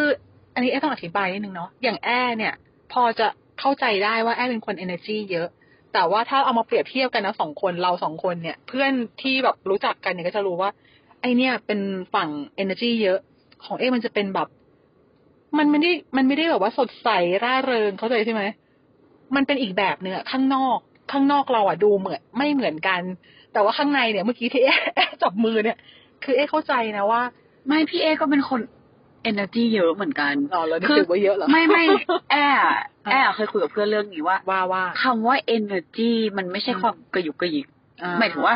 หมายถึงว่า สิ อันนั้นมันคือบุคลิก อ่า บุคลิก หมายถึงว่าบุคลิก ภ ภายยนอกว่าเราบุคลิกไม่เหมือนกัน อ่าโอเค แอร์ดูล่าเริงอาจสมมติ เออ แอร์ดูล่าเริง อ่า พูดเก่ง อ่า พี่เอดูอาจจะแบบมีระยะแบบไม่ได้พูดเก่งขนาดนั้น อืม แต่ถามว่าเป็นคนพูดไหมพูด อืม เออ เรามี energy ไหมมี energy นะคะ เมื่อมีหัวข้อที่สนใจ เอ ใช่ไห อ ม ไม่ energy มันคือมันคือ energy อะไรบางอย่างที่ที่บอกไม่ถูกอะนึกออกไหมมันคือ energy ที่บางทีอยู่เฉยๆอะ ม เพื่อนยังบอกทำไม energy เยอะก็มีนะ หรือแบบเพื่อนแอบบางคนที่นิ่งๆ แล้วเวลาอยู่ด้วยกันอะทุกคนบางคนข้างนอกจะรู้สึกว่าสองคนเนี้ย ต่างกันมาก แต่บางคนน่ะ ก็จะบอกว่า มึงสองคนน่ะ energy เยอะเหมือนกัน อืม เออ ใจนะ แล้วตอนแรกแอบไม่เข้าใจคำนี้ อืม จนหลังๆรู้สึกว่าเออเข้าใจแล้วมัน อืม คือถ้าเรา energy ไม่ได้เท่ากันเราจะรับส่งกันไม่ได้ขนาดนี้พี่เอจะต้องรู้สึกว่าเหนื่อยมากๆถ้าอยู่กับแอร์ โอ้โห อ่ะอันนี้เป็นอีกไฟท์หนึ่งที่ที่น่าสนใจนะคะ คือตอนแรกเอ๊คิดว่า energy เท่ากับบุคลิก แต่เมื่อกี้แอนช่วย clarify ให้เราซึ่งเป็นเรื่องดี เอ้เคยได้รับฟีดแบ็จากการทำงาน ครั้งหนึ่งว่า หาคนไม่ได้มานานแล้วสำหรับงานแบบนี้ คือมันไม่ใช่งานแบบ อืมแบบยากแสนสาหัส แต่มันเป็นงานที่ต้องพลิกไปพลิกมาค่ะ เรื่องมุมมอง เขาบอกว่าคนอื่นน่ะ จะมี requirement เยอะ อืม กับการพลิกไปพลิกมาคำว่าพลิกไปพลิกมาคือบางที adapt แหละแบบ เข้าใจใช่ไหมเออ เข้าใจ เออเออ ความ energy เยอะมันจะ handle ได้ไง แอชิงดี อืม ไม่รู้นะเนี่ย ไม่เพราะว่า อันนี้เท่าที่แอร์สังเกตเหมือนกันนะคืออา มั มันอาจจะไม่ถูกไม่ไม่ได้ถูกร้อยเปอร์เซ็นหรืออ ม แอร์ไม่ได้มีทฤษฎีมารองรับ อันเนี้ย อ่ะอ่ะ แต่ว่าแอร์รู้สึกว่ามันเป็นแบบนั้น เพราะว่ามันคือบุคลิกของคนที่ flexible ด้วยในส่วนหนึ่งหมายถึงว่า มันคือความ flexible ด้วยแหละ อืม แล้วก็พอเรา energy เยอะปุ๊บอะเราไม่ได้รู้สึกว่าสิ่งที่มันเข้ามา เราต้องใช้พลังเยอะในการรับมือ อืมอื อ ม เพราะเหมือนพอเรา energy เยอะเรารู้สึกว่าเพสหรือว่าสิ่งที่มันเข้ามา เราสามารถที่จะแบบมีพลังในการรับมือกับตรงนั้นได้ โดยที่ไม่ได้ตะขิดตะขวงว่าว่ามันยังไงอะไรเงี้ย อืม เออ เขาบอกอย่างหนึ่งว่า เป็นคนเป็นคน ไม่ค่อยมีข้ออ้างเท่าไหร่อ่ะซึ่งเอ๊ะไม่ค่อยเข้าใจนะตรงนี้ตอนแรกว่าทำไมอ่ะคะพี่คนอื่นเขาข้ออ้างเยอะเหรอไม่ก็ดูมึงก็ดูบอกเออเออพี่เอามาดูก่อนแล้วกัน เอ๊ะไม่เคย ไม่เอ๊ะไม่ใช่ yes man นะ เนี่ยเนี่ยก็ก็เลยเอ่อทอแอแบบเอ่ยถึงเรื่องพวกนี้ก็อ๋อพอเช็คแบ็กไปมันเป็นอย่างนั้น ใช่ไหม เนาะเออ เราอาจจะรู้สึกว่าเรามีข้ออ้าง แต่คนอื่นน่ะ คิดว่าเราไม่ได้มีข้ออ้าง อ๋อ เพราะว่าเหมือนเราอ่ะมีข้ออ้างน้อยกว่าคนอื่น อ๋ออั อันเนี้ยคือสิ่งที่แอร์สัมผัสคืออ ม มันมีพอดแคสต์อันก่อนหน้านี้ที่แอร์อัดกับคนที่ทำงานกับแอร์ อืมอืม คือน้องรุ่นน้องที่สนิทกันมากๆ เราอัดกันอะ อืม แอดได้ข้อมูลมาเยอะเหมือนกันว่า ในขณะที่แอดรู้สึกว่าตัวเองแมันโคตรห่วยแบบเนี้ย เออเออเออ มันบอกว่ามันไม่รู้สึกเลย แล้วมันพูดว่ามันขอแยกตัวเองเป็นสองสองก้อน ค่ะ ถ้าก้อนที่คนที่ทำงานด้วยโดยที่ไม่ได้คุยกันแบบลึก อื อืม มันไม่สัมผัสอะไรไม่ได้เลย นอกจากว่าแค่คนคนนี้เหนื่อย แล้วต้องการเวลาพักผ่อนเพราะคนคนนี้รู้จักคำว่าพักไม่เป็น เพราะว่า energy เยอะ เออเออ แค่นั้นเลย เออเออ แต่มันบอกว่าแต่พอมันต้องมาคุย in detail แล้วมันฟังแออธิบาย อื มันพยายามทำความเข้าใจแอมันถึงจะรู้สึกว่าอ๋ออืมป่วย อืม แบบ อ๋อเออมันเป็นเลเวลที่เฮ้ยมันไปถึงเคมีในสมองแล้วอะไรอย่างเงี้ย เออแต่คนนอกอะไม่สัมผัส แล้วแอร์โดนแบบนี้บ่อยเหมือนกันว่า แอร์เป็นคนที่ไม่มีข้ออ้างแบบ บอกให้ทำอะไรก็คือ เออเอามาลองก่อนมาดูก่อน เดี๋ยวลองทำก่อนไม่ได้คือไม่ได้อะไรอย่างเงี้ย อืม อืม อืม เพราะส่วนหนึ่งเราก็เป็นคนพลังเยอะแต่ว่าไม่ใช่ว่าคนพลังเยอะผิด หรือคนพลังน้อยผิดอย่างเงี้ยเออแต่เมื่อก่อนแอร์จะรู้สึกว่าบางทีเวลาคนพูดว่ามึงพลังเยอะจังกูอยู่ด้วยแล้วเหนื่อยแอร์เป็นปมนะหมายถึงว่าแอร์จะรู้สึกว่าแบบ เฮ้ยโหมันเขาลำคาญเราเปล่าแบบความพลังเยอะเรามันแย่เปล่า จนไปมาๆคือว่าเอ้ย ความพลังเยอะมันมันมันดีอินเวทแบบ มันก็มีมุมดี อืม แล้วบางทีไอความพลังเยอะมันก็ทำให้เราทำอะไรได้หลายๆอย่างที่คนพลังน้อยทำไม่ได้ อืม อืม เออ เลยทำให้เอ้แบบพอฟังแอร์พูดแล้วเนี่ย ย้อนกลับไปถึงหลาย ๆ โปรเจกต์หลาย ๆ งานที่เคยทำมาเนาะตอนแรกเราไม่รู้ว่ามันเป็นคำชมหรือคำด่าด้วยซ้ำตอน อืม ตอนนั้นอะรู้สึกว่าแบบเฮ้ยคืออะไรอะไรอย่างเงี้ย คือมีเพื่อนคนหนึ่งในทีมค่ะ ที่เขาจริง ๆ คือตำแหน่งเท่ากัน คือเป็นครีเอทีฟเหมือนกัน แต่พอเจอหน้างานอะแล้วมันไม่เป็นอย่างที่เขาเขาคิดไว้อะเขาก็จะแบบ ใส่คนอื่นเหมือนกันว่าเฮ้ยทำไมไม่คุยกับลูกค้าแบบนี้แบบนี้ คือ อันนี้เอ๊ะเข้าใจได้นะว่าเวลาเราทำงานเหมือนคล้ายๆแบบเซอร์วิสหรืองานเอ็นเอ่อกึ่งกึ่งเอเจนซี่อ่ะมันจะต้องมีกรอบประมาณหนึ่งเพื่อที่จะป้องกันความเสียหายหรือป้องกันเรื่องส่งงานเลทเรื่องอะไรอย่างเงี้ยเขาก็คิดถึงเรื่องโปรดักชันด้วยเนาะแต่เรามีความรู้สึกว่า ก็ดีที่ลูกค้าบอกตอนนี้เลย คุณเข้าใจใช่ไหม เออ จริงจริง เวลาลูกค้าลงมาหน้างานด้วยเนี่ย มันมันไม่มีทางจะคุยกันเหมือนอีเมลร้อยเปอร์เซ็นคุณ เข้าใจไหม เออ เอ๊ะก็เลยแบบว่าเฮ้ยกูว่าตอนเนี้ย ให้มันชัดไปเลย ตั้งแต่ตอนนี้ซะยังจะดีกว่า คือให้หน้างานมันได้แบบที่เขาสมมติเจ็ดสิบเปอร์เซ็นแล้วก็ไปแก้ลงโปรดักชันนิดหน่อย หลังเขาเรียกอะไร post production นิดหน่อยเนี่ยคือเอ้รับได้ มันก็หันมามองเอ้เลยเฮ้ยนี่ได้นะเว้ยไม่ต้องคิดด้วยว่ามันจะมีความยากตามมายังไงเอ้ก็รู้สึกว่า เอ้เลยตัดจบว่า งั้นเดี๋ยวไปช่วยตอนตัดต่อ คือคนอื่นเขาก็จะแบบทำไมเป็นครีเอทีฟต้องไป มันคือนอกเหนืองานถูกไหม แต่เอ้ก็มีความรู้สึกว่า เราแฮปปี้ เออเข้าใจได้ ใช ไหม่ คือถ้าไม่ไม่ส่งงานแบบสัวๆไปแน่นอนอะแต่เฮ้ยครูขอไปดูด้วยแล้วกัน ไม่เราเราแอบรู้สึกว่า อันเนี้ยมันคือ อันเนี้ยมันคือบุคลิกของคนแค่นั้นเลยอาจจะจะอย่าไปให้อีกนะคะ อืม ถ้ารถเมย์จะไม่ไปจอดตรงป้ายรถเมย์แล้วเนี่ย งงงงในงง เรา มากค่ะ เอง งงงงใน เราเองก็จะเลื่อนไปเรื่อยๆไปจอดตรงป้ายรถเมล์แทนรถเมล์ก็ได้ เออ แล้วก็ เอาไว้ เมื่อกี้ที่แอบบอกว่า เอาเป็นคนเหมือนกันเอ็กเลยอ๋อมันเป็นแบบนี้นี่เอง ไม่แล้วคนแต่ละคน อันเนี้ย วันนั้นแอบเพิ่งพูดในงาน คือแอบเพิ่งเพิ่งไปพูดที่หับบาร์เรื่องแบบพาสแอนเพสของตัวเองคือหาพาสแล้วก็เพสของตัวเองให้เจออะไรเงี้ย อืม แล้วตอนเนี้ยแอบอินเรื่องคนมากแล้วแอบ อืม เพิ่งมารู้ตัวว่าตัวเองเป็นแบบ people person ยัง คื ไง อ คะคุ คื ณ อหมายถึงว่าคนที่เป็นซีอหรือคนที่เก่งเรื่องแบบอยู่ข้างบน อืม หมายถึงว่าดูภาพรวมอะคือแอบเป็นคนเก่งภาพรวมแต่ไม่เก่ง execute ที่บอก อ๋อ แล้วคนที่ดูภาพรวมเนี่ยเหมือนสมมติอเลเซซีอ อืม จะมีคนที่เก่งการทำงาน แบบเก่งการ อืม วางแผนงานเก่งโปรเซสเลเซพี่ปิง อ่าอ่าอ่า กับ โอเค คนแบบแอร์คือเป็นคนเก่งคน อ๋อ คือเก่งในการดูแลคนรู้ว่าฉันควรใช้คนนี้ทำอันนี้ ทำอะไรดูน ใช้ นี่ คนนี้ทำอันนี้ ะ คนนี้เก่งอันนี้ทำอันนี้ อืม แต่ถามว่าให้แอร์มานั่งวางโปรเซสว่าเรามาวางแผนกันดีกว่าห้าปีเป็นเนี่ยทำไม่ได้ อืมอื อื ม มหรือแผนการทำงานหรือมันจะเละๆอ่ะมันจะแบบสเปะสปะหน่อย อืมอืมอื อื ม ม แต่คุณจะหาคนที่ทำแฟนมาให้คุณห้าปีให้คุณ ใช่ใช่เพราะว่าแอร์เป็นคนเก่งคนแต่ว่าเนี่ย เออ ด้วยความเก่งคนหรือแกมันเลยทำให้เราส่วนหนึ่งคือแอร์เป็นคน flexible ว่าชอบดีลกับปัญหาหน้างาน คือเป็นคนชอบ soft skill อืม เป็นคนแบบชอบการแบบ negotiation คือรู้สึกว่า ถ้าการได้คุย negotiation มันสนุก อืม มีปัญหาหน้างานคือชอบแก้ อืม ส่งมาฉันแฮป ปี้ฉันแอบรู้สึกว่าพี่เออยากเป็นแบบนั้น แต่ว่า เออเออ มันไม่ได้เป็นแบบนี้กันทุกคนแค่นั้นเอง คือมันเลยต้องวางคนให้ถูกตำแหน่ง คืออย่างสมมติคนนั้นแอบว่าเขาอาจจะไม่ได้แบบ คือมันดีในแง่ที่ว่าเขาวางแผนว่า อืมอืม ถ้าทำแบบนี้มันจะเกิดปัญหาอะไรบ้างหนึ่งสองสามสี่ห้า อืม ซึ่งบางทีคนแบบเราอาจจะไม่ได้คิด ใช่ แต่คนแบบเราอ่ะแค่รู้สึกว่าปัญหาตรงนี้เข้ามาก็แก้ตรงนี้ อืม แล้วตรงเนี้ยมันไม่ใช่ปัญหาใหญ่ เออ แต่สำหรับเขาอ่ะเขามองว่ามันคือปัญหาใหญ่ เพราะมัน อืม จะกระทบไปอีกหนึ่งตรงนั้นเพราะเขาไม่ได้ flexible ไงคือเขาไม่ได้เป็นคนเขาไม่ได้เป็นคนที่ชอบในการแก้ปัญหาหน้างานเอาง่ายๆเพราะมันมีอะไรที่หลุดไปจากแผนเขา คนแบบไม่ต้ ก็ อง เลยจะ หงุ อั ดหงิด พเซตเออใช่ใช่ ใช่ คำว่าอัพเซตเลย อืม คนแบบไม่ต้องหงุดหงิด อืม ว่ามันค o n t r o l ไม่ได้ อืม อื อื ม ม แต่เราอ่ะไม่ได้ชอบสิ่งที่ค o n t r o l ได้ขนาดนั้น อีกอย่างหนึ่งก็คือคิดว่า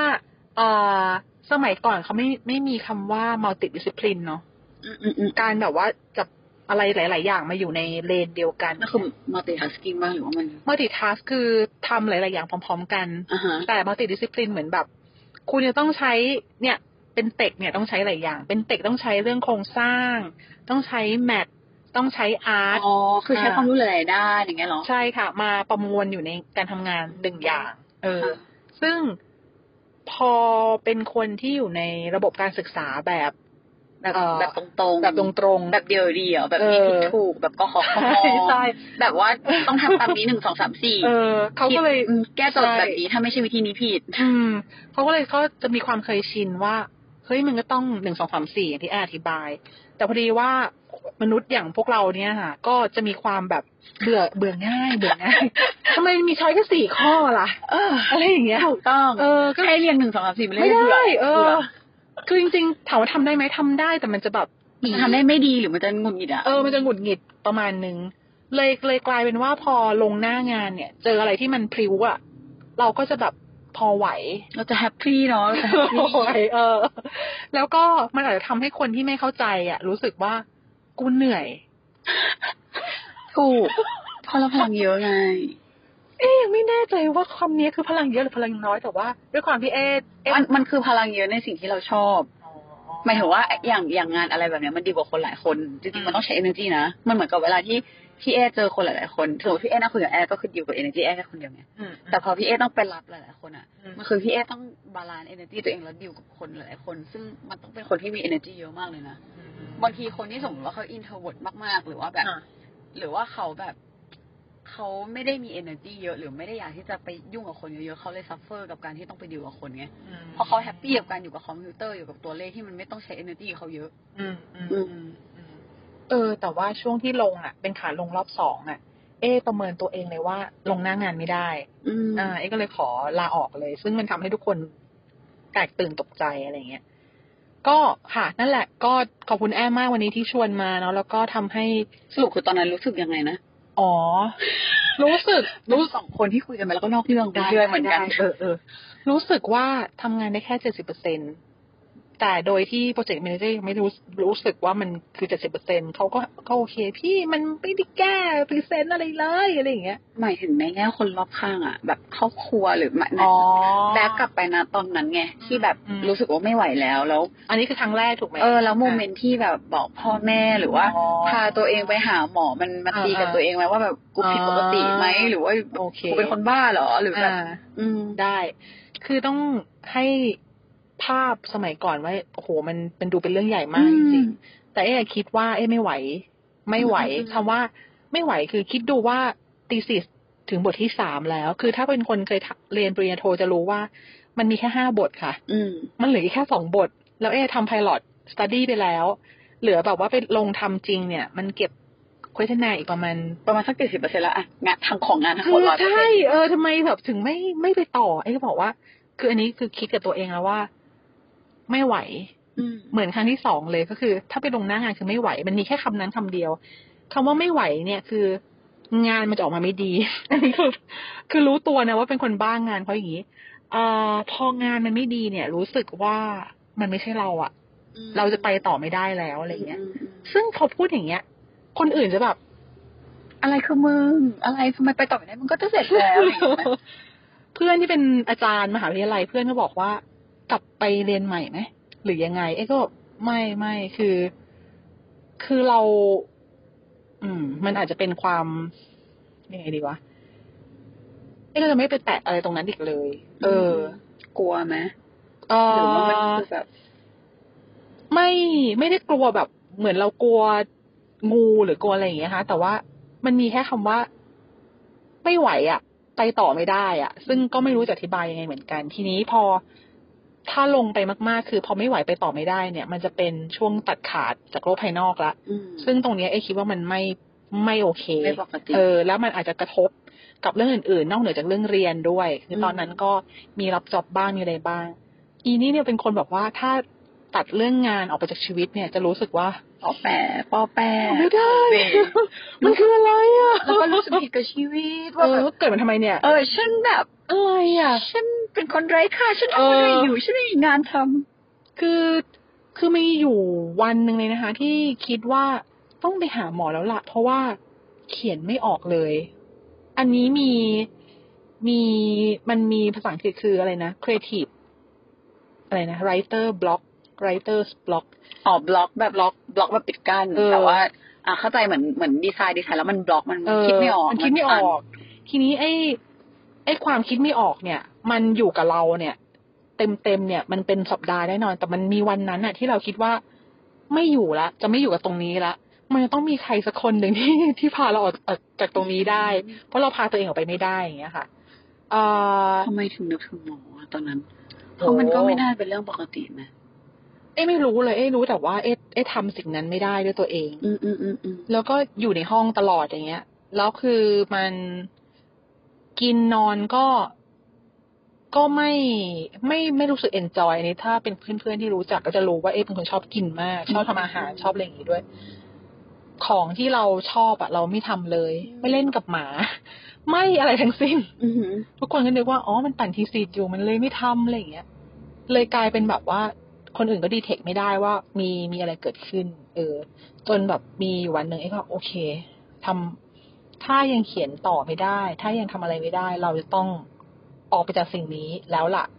ก็ลงไปบอก พ่อลงไปบอกที่บ้านเลยว่าแบบเออเดี๋ยวขับรถไปในเมืองหน่อย จะไปไหนอะไปโรงพยาบาลนะไม่ไหวแล้วอะไรเงี้ย เพราะว่านั่นคือครั้งแรกเลยใช่ไหม ใช่ ที่รู้สึก ใช่ ตัว ใช่ แล้วก็รู้สึกว่าเออพับไปหน่อย อืม แล้วตอนนั้นเขาว่าไงบ้างฟีดแบ็เขาว่าไงบ้าง เขาก็ งง เป็นไรอะ่ะเอ้ก็ไม่ไหวแล้วล่ะ เออ คือเอ้ก็ไม่รู้จะอธิบายไง เพราะว่าตอนนั้นก็คงมันเป็นช่วงซึมมันคือช่วงตกหลุมอะไรอย่างงี้ใช่ไหมคะ คือหาหมอปกติหรือว่า หรือว่าตอนนั้นคือ ไม่ เจาะ ไม่ จงว่าขอไปหาจิตแพทย์ ขอเลย เออ อืม ขอเลย แล้วก็ตอนแรกก็คือตอนที่ตอนที่ไปหาหมอเนี่ย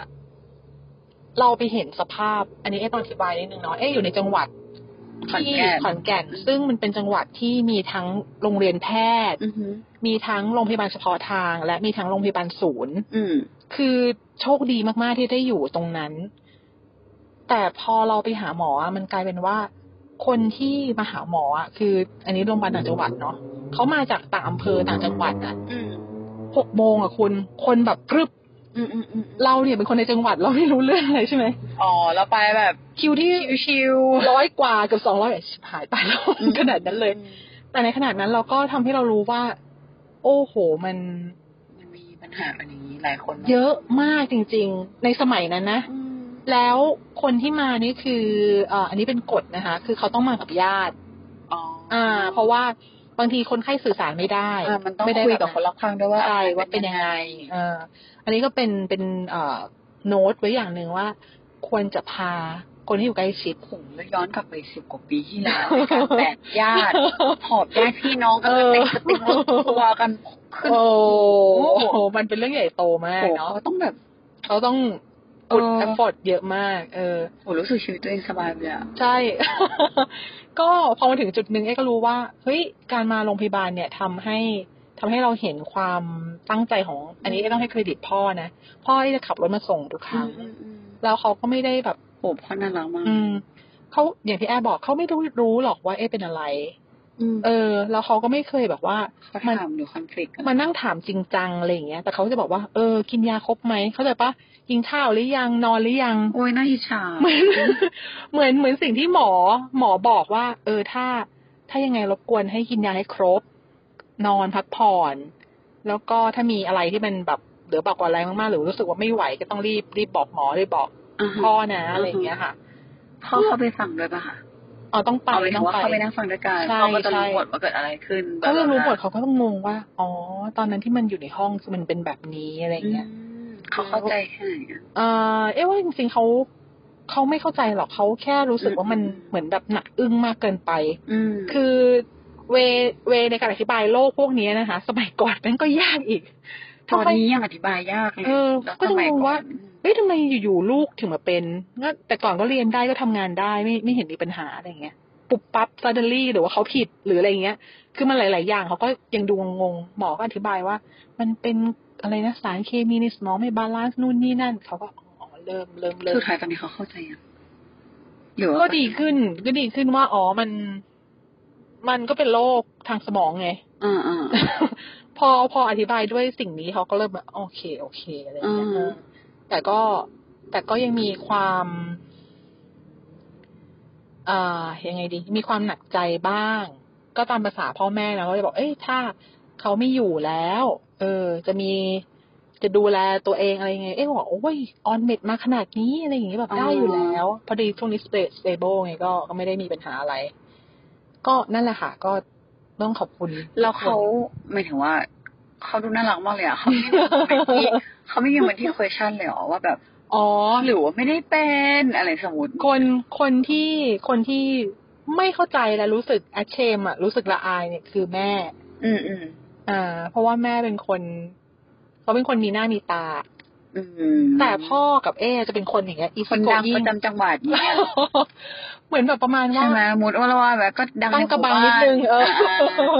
ๆในหมู่บ้านในเขตในอะไรก็ว่าไป คือคุณคิดดูว่า อ๋อแล้ว สมัยก่อนเคยเห็นรูปไอ้ตอนวัยรุ่นป้าเขาจะผมยาวอย่างเงี้ย อ่า เขาก็จะแบบเฮ้ยไปประกวดนู่นนี่คือเราแบบแม่ไม่ใช่อย่างนั้นอะไรอย่างเงี้ย อ่าอ่าอ่า เขาก็เลยจะมีความแบบว่า มีความคาดหวังประมาณหนึ่งกับลูก อืม ว่าเอ้ยต้องอย่างนี้อย่างนี้ต้องอะไรอย่างเงี้ยเออซึ่งไอ้คำว่าอย่างนี้อย่างนี้เนี่ยคือ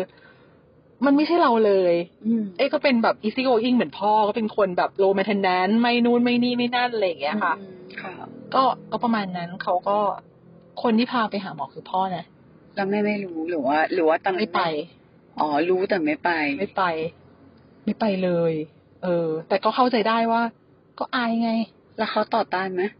เอาไม่ไม่ค่ะแต่คือเขาก็รู้ว่า อ่ายังไงดีคะเหมือน จะอธิบายยังไงดีนะเขาจะไม่ยอมรับว่าป่วย อ่าฮะ เขาจะเหมือนแบบประมาณว่า มันไม่ได้เป็นขนาดนั้นปะ อืม เออ อะไรประมาณเนี้ยเอ้ยก็เอ้ยก็เลยไม่ค่อยพูดไม่อะไร แต่ว่าพ่ออะมีความเหมือนแบบมีมีวิลลิ่งที่จะค่อยๆเรียนรู้ไปด้วยกัน แต่แต่เข้าใจนะ ถ้าถ้าพ่อเป็นมูดแบบดูชิลๆหน่อยอิซิโกนคือเขาก็จะไม่ได้มีเขาเรียกอะไร ไม่มีชุดข้อมูลอะไรสักอย่างอยู่ในหัวเขา อืม ที่จะตัดสินว่าไม่ใช่หรือใช่ อือหือ เขาก็เลยพร้อมที่จะโอเพนในการเปิดรับชุดข้อมูลใหม่ๆป่ะ ใช่ ที่หมอบอกอะไรเงี้ย ที่สำคัญก็คือเรามีหมอเป็นคนอธิบาย แล้วก่อนที่จะเป็นหมอเป็นนักจิตวิทยาซึ่งสมัยก่อนอะที่เอบอกว่าเอเจอสามทดแบบทดสอบสามสามสี่ชุดอย่างเงี้ย อืม มันเป็นข้อมูลทางวิทยาศาสตร์อะ ค่ะ อืมอืม มันก็เลยแบบ เอ้ยจะมาบอกว่ากูคิดเองเออไม่ใช่แล้ว ก็ โอ้โห ผ่านมาหลายด่านเออแล้วก็ แล้วตอนนั้นแม่แบบหมายถึงว่าดิวกับแม่ยังไงบ้างกับ อืม กับตรงนู้นคือ คือหมายถึงว่าอ่ะถ้าพูดในสถานการณ์ตอนนี้ก็ได้ว่าแบบ อืม ย้อนกลับไปหรืออะไรก็ตามแต่มองย้อนไปอะ อืม รู้สึกว่าเขาพยายามทำความเข้าใจแต่เขาดิวไม่ได้ หรือยังไง แล้วตอนนั้นพี่เอแบบดิวกับสถานการณ์ตรงนี้ยังไงบ้าง มันหนักมากไหมกับการที่ เมื่อกี้เหมือนเอาจริงถ้าไม่ได้ถามก็ดูไม่ได้เมนชั่น อืม ก็เลยไม่แน่ใจว่าเออมันไม่ได้หนักขนาดนั้นหมายถึงว่า อืม มันพอโอเคแบบแรงสปอร์ตพ่อดีกว่า หรือว่าอะไรอย่างนี้หรือเปล่า เอ่อโอเค ก็คือว่าบ้านเอเนี่ยเป็นอย่างที่บอกว่ามันก็ไม่ได้มีบริเวณกว้างใหญ่อะไร แต่ว่าทุกคนก็จะมีสเปซของตัวเอง อืม คือที่บ้านเอเนี่ยเอไม่รู้ว่าบ้านคนอื่นเป็นหรือเปล่านะเอได้รับการแยกห้องนอนเนี่ยตั้งแต่อายุสามขวบ อืม เออเขาไม่ได้แบบให้มันนอนใช่ไหมคนไทยก็จะบอกว่าให้นอนอยู่ด้วยกันตลอดอะไรอย่างเลยแต่พ่อเนี่ยเป็นคนออกไอเดียว่า ทุกคนจะต้องมีสเปซของตัวเอง โอ้โหน่ารักอะ ซึ่งมันไม่ใช่ไอเดียแบบ เอ้ย สมัยนี้คืออะไร เออ ยังพูดได้นะแต่สมัยนู้น พ่ เนี่ อย ดูมองกันไกลมากเลยเนาะ ก็ไม่รู้เหมือนกันก็ต้องขอบคุณเขานะ ทีนี้มันก็เลยมีมีไอเดียในการเลี้ยงลูกว่าเขาอะจะปล่อย อืม ในขณะที่แม่จะเป็นสายแบบ อืม ประกวดไหม อืมอืม เห็นเห็นคนไทยป้าชอบเอาลูกไปประกวดนู่นนี่นั่นอะ ไม่และยิ่งแบบอ่ะต่างจังหวัดเนี่ยนั่งรถขับมาเอ้ยไม่เสีย โอ้โห เขาก็อยากให้ลูกสาวเขาติด โอ้ เบ โห อร์มีชื่อเสียง ดิฉันก็แบบว่า โอ้ไม่ใช่เลย แล้วเอ๊ก็แบบเป็นสายแบบเล่นหมาสายไป ปีนต้นไม้สายอะไร ฝุ่น เออใส่ ฝุ่น ใส่กุ๊กฝุ่นเออ ไม่ใช่ใส่เดี๋ยวใส่แบบ ไม่ไม่ใช่สายนั้น แล้วก็มีความพยายามหลายครั้งมากจนเขาอ๋ออีกทีนึงมันก็จะมีแบบเหมือนจุดหักเหว่า พอสอบเข้าโรงเรียนสาธิต ซึ่งมันเป็น มันเป็นโรงเรียนที่ไม่ใช่โรงเรียนแบบทั่วไปอ่ะ มันเป็นโรงเรียนที่ปล่อยให้เด็กคุกฝุ่นอยู่แล้วไง พอไปเจอคนคุกคุกฝุ่นด้วยกัน อ้าว กูไม่ใช่คนแปลกนี่ กูเป็นคนปกติ กลับมาบ้านก็เย็นเย็นทุกวันคิดออกปะแล้วแม่ก็แบบอะไรของมึงอะไรอย่างเงี้ย หลังๆเขาก็เลยเริ่มเฟดไป แล้วเขาก็มีความรู้สึกว่ากลายเป็นพ่อซะอีกที่ที่แบบใกล้ชิดหรือซัพพอร์ตอะไรเงี้ย แต่พ่อที่เป็นวิศวกรเขาก็จะไม่ค่อยได้อยู่ที่บ้าน อืมอืมอืมค่ะ เอ่อการที่เอทำกับข้าวเป็นเนี่ย เพราะว่าเพราะว่าเอไม่กินของคนอื่นเนี่ยเอก็ทำ ตลก มันก็ตลก คือเราเป็นคนตลกตลกเนี้ยมามานานแล้ว ก็เลยแบบว่า พอป่วยแมแม่ก็ คือแม่ก็จะมีระยะของเขา อ่าก็เลยไม่ได้มีอิทธิพลขนาดนั้น ใช่ เพราะว่าถือว่ามีสเปซระหว่างกันและกันแบบ นานมาก นานมาก มันอาจจะเป็นเรื่องผิดปกติสำหรับครอบครัวอื่น แต่ครอบครัวเอเป็นอย่างนี้มานานแล้ว แล้วก็ อืม เอจะไม่ใช่คนแบบจับอะ อืมอืม อะไรอย่างเงี้ยแบบ โอ้ไม่ไม่แต่แต่กอดหมานี่เป็น นะ หมามันมาเล่นด้วยอะไรอย่างเงี้ย แต่กับคนเนี่ยไม่ไม่ค่อย กับพ่อก็ไม่อะ ไม่ไม่เออ เดินตามเฉยๆเดินตามแล้วก็มีสเปซอย่างนี้ไหม อืมอืมอืมอืม สองเมตรอะไรเงี้ย อยาก เมตรหนึ่ง ทำได้ ลึกๆอ่ะ อันนี้ถามมาถามจริงๆว่าอยากทำไหมอยากสมมติของแอมเมื่อก่อนแอมเป็นแบบ อ่า เป็นบ้าแหละรู้สึกว่างานแสดงความรักมันไม่คูลหมายถึงว่ามัน โอ้ไม่ ไม่ไม่ใช่ว่ามันไม่คูลแต่ว่ามัน อ่า แบบมันเขินอะมันไม่รู้จะทำยังไงมันแบบ อ่าอ่า ให้มันกอดมันไม่ไม่กล้าจับหรือก็ไม่ออกอะเอาง่าย อ่า ตอนที่รีหลับครั้งที่สองเนี่ย มีเพื่อนที่บอกว่าแนะนำหมอที่ดีมากเนี่ย เพื่อนคนเนี้ยที่บอกว่ารันทำงานในแลบอะเป็นนักวิทยาศาสตร์เขากอดเรา เอ๊ก็แบบตัวแข็งเกรง ๆชอบจ้ะแม่ อะไร อะทำอะไร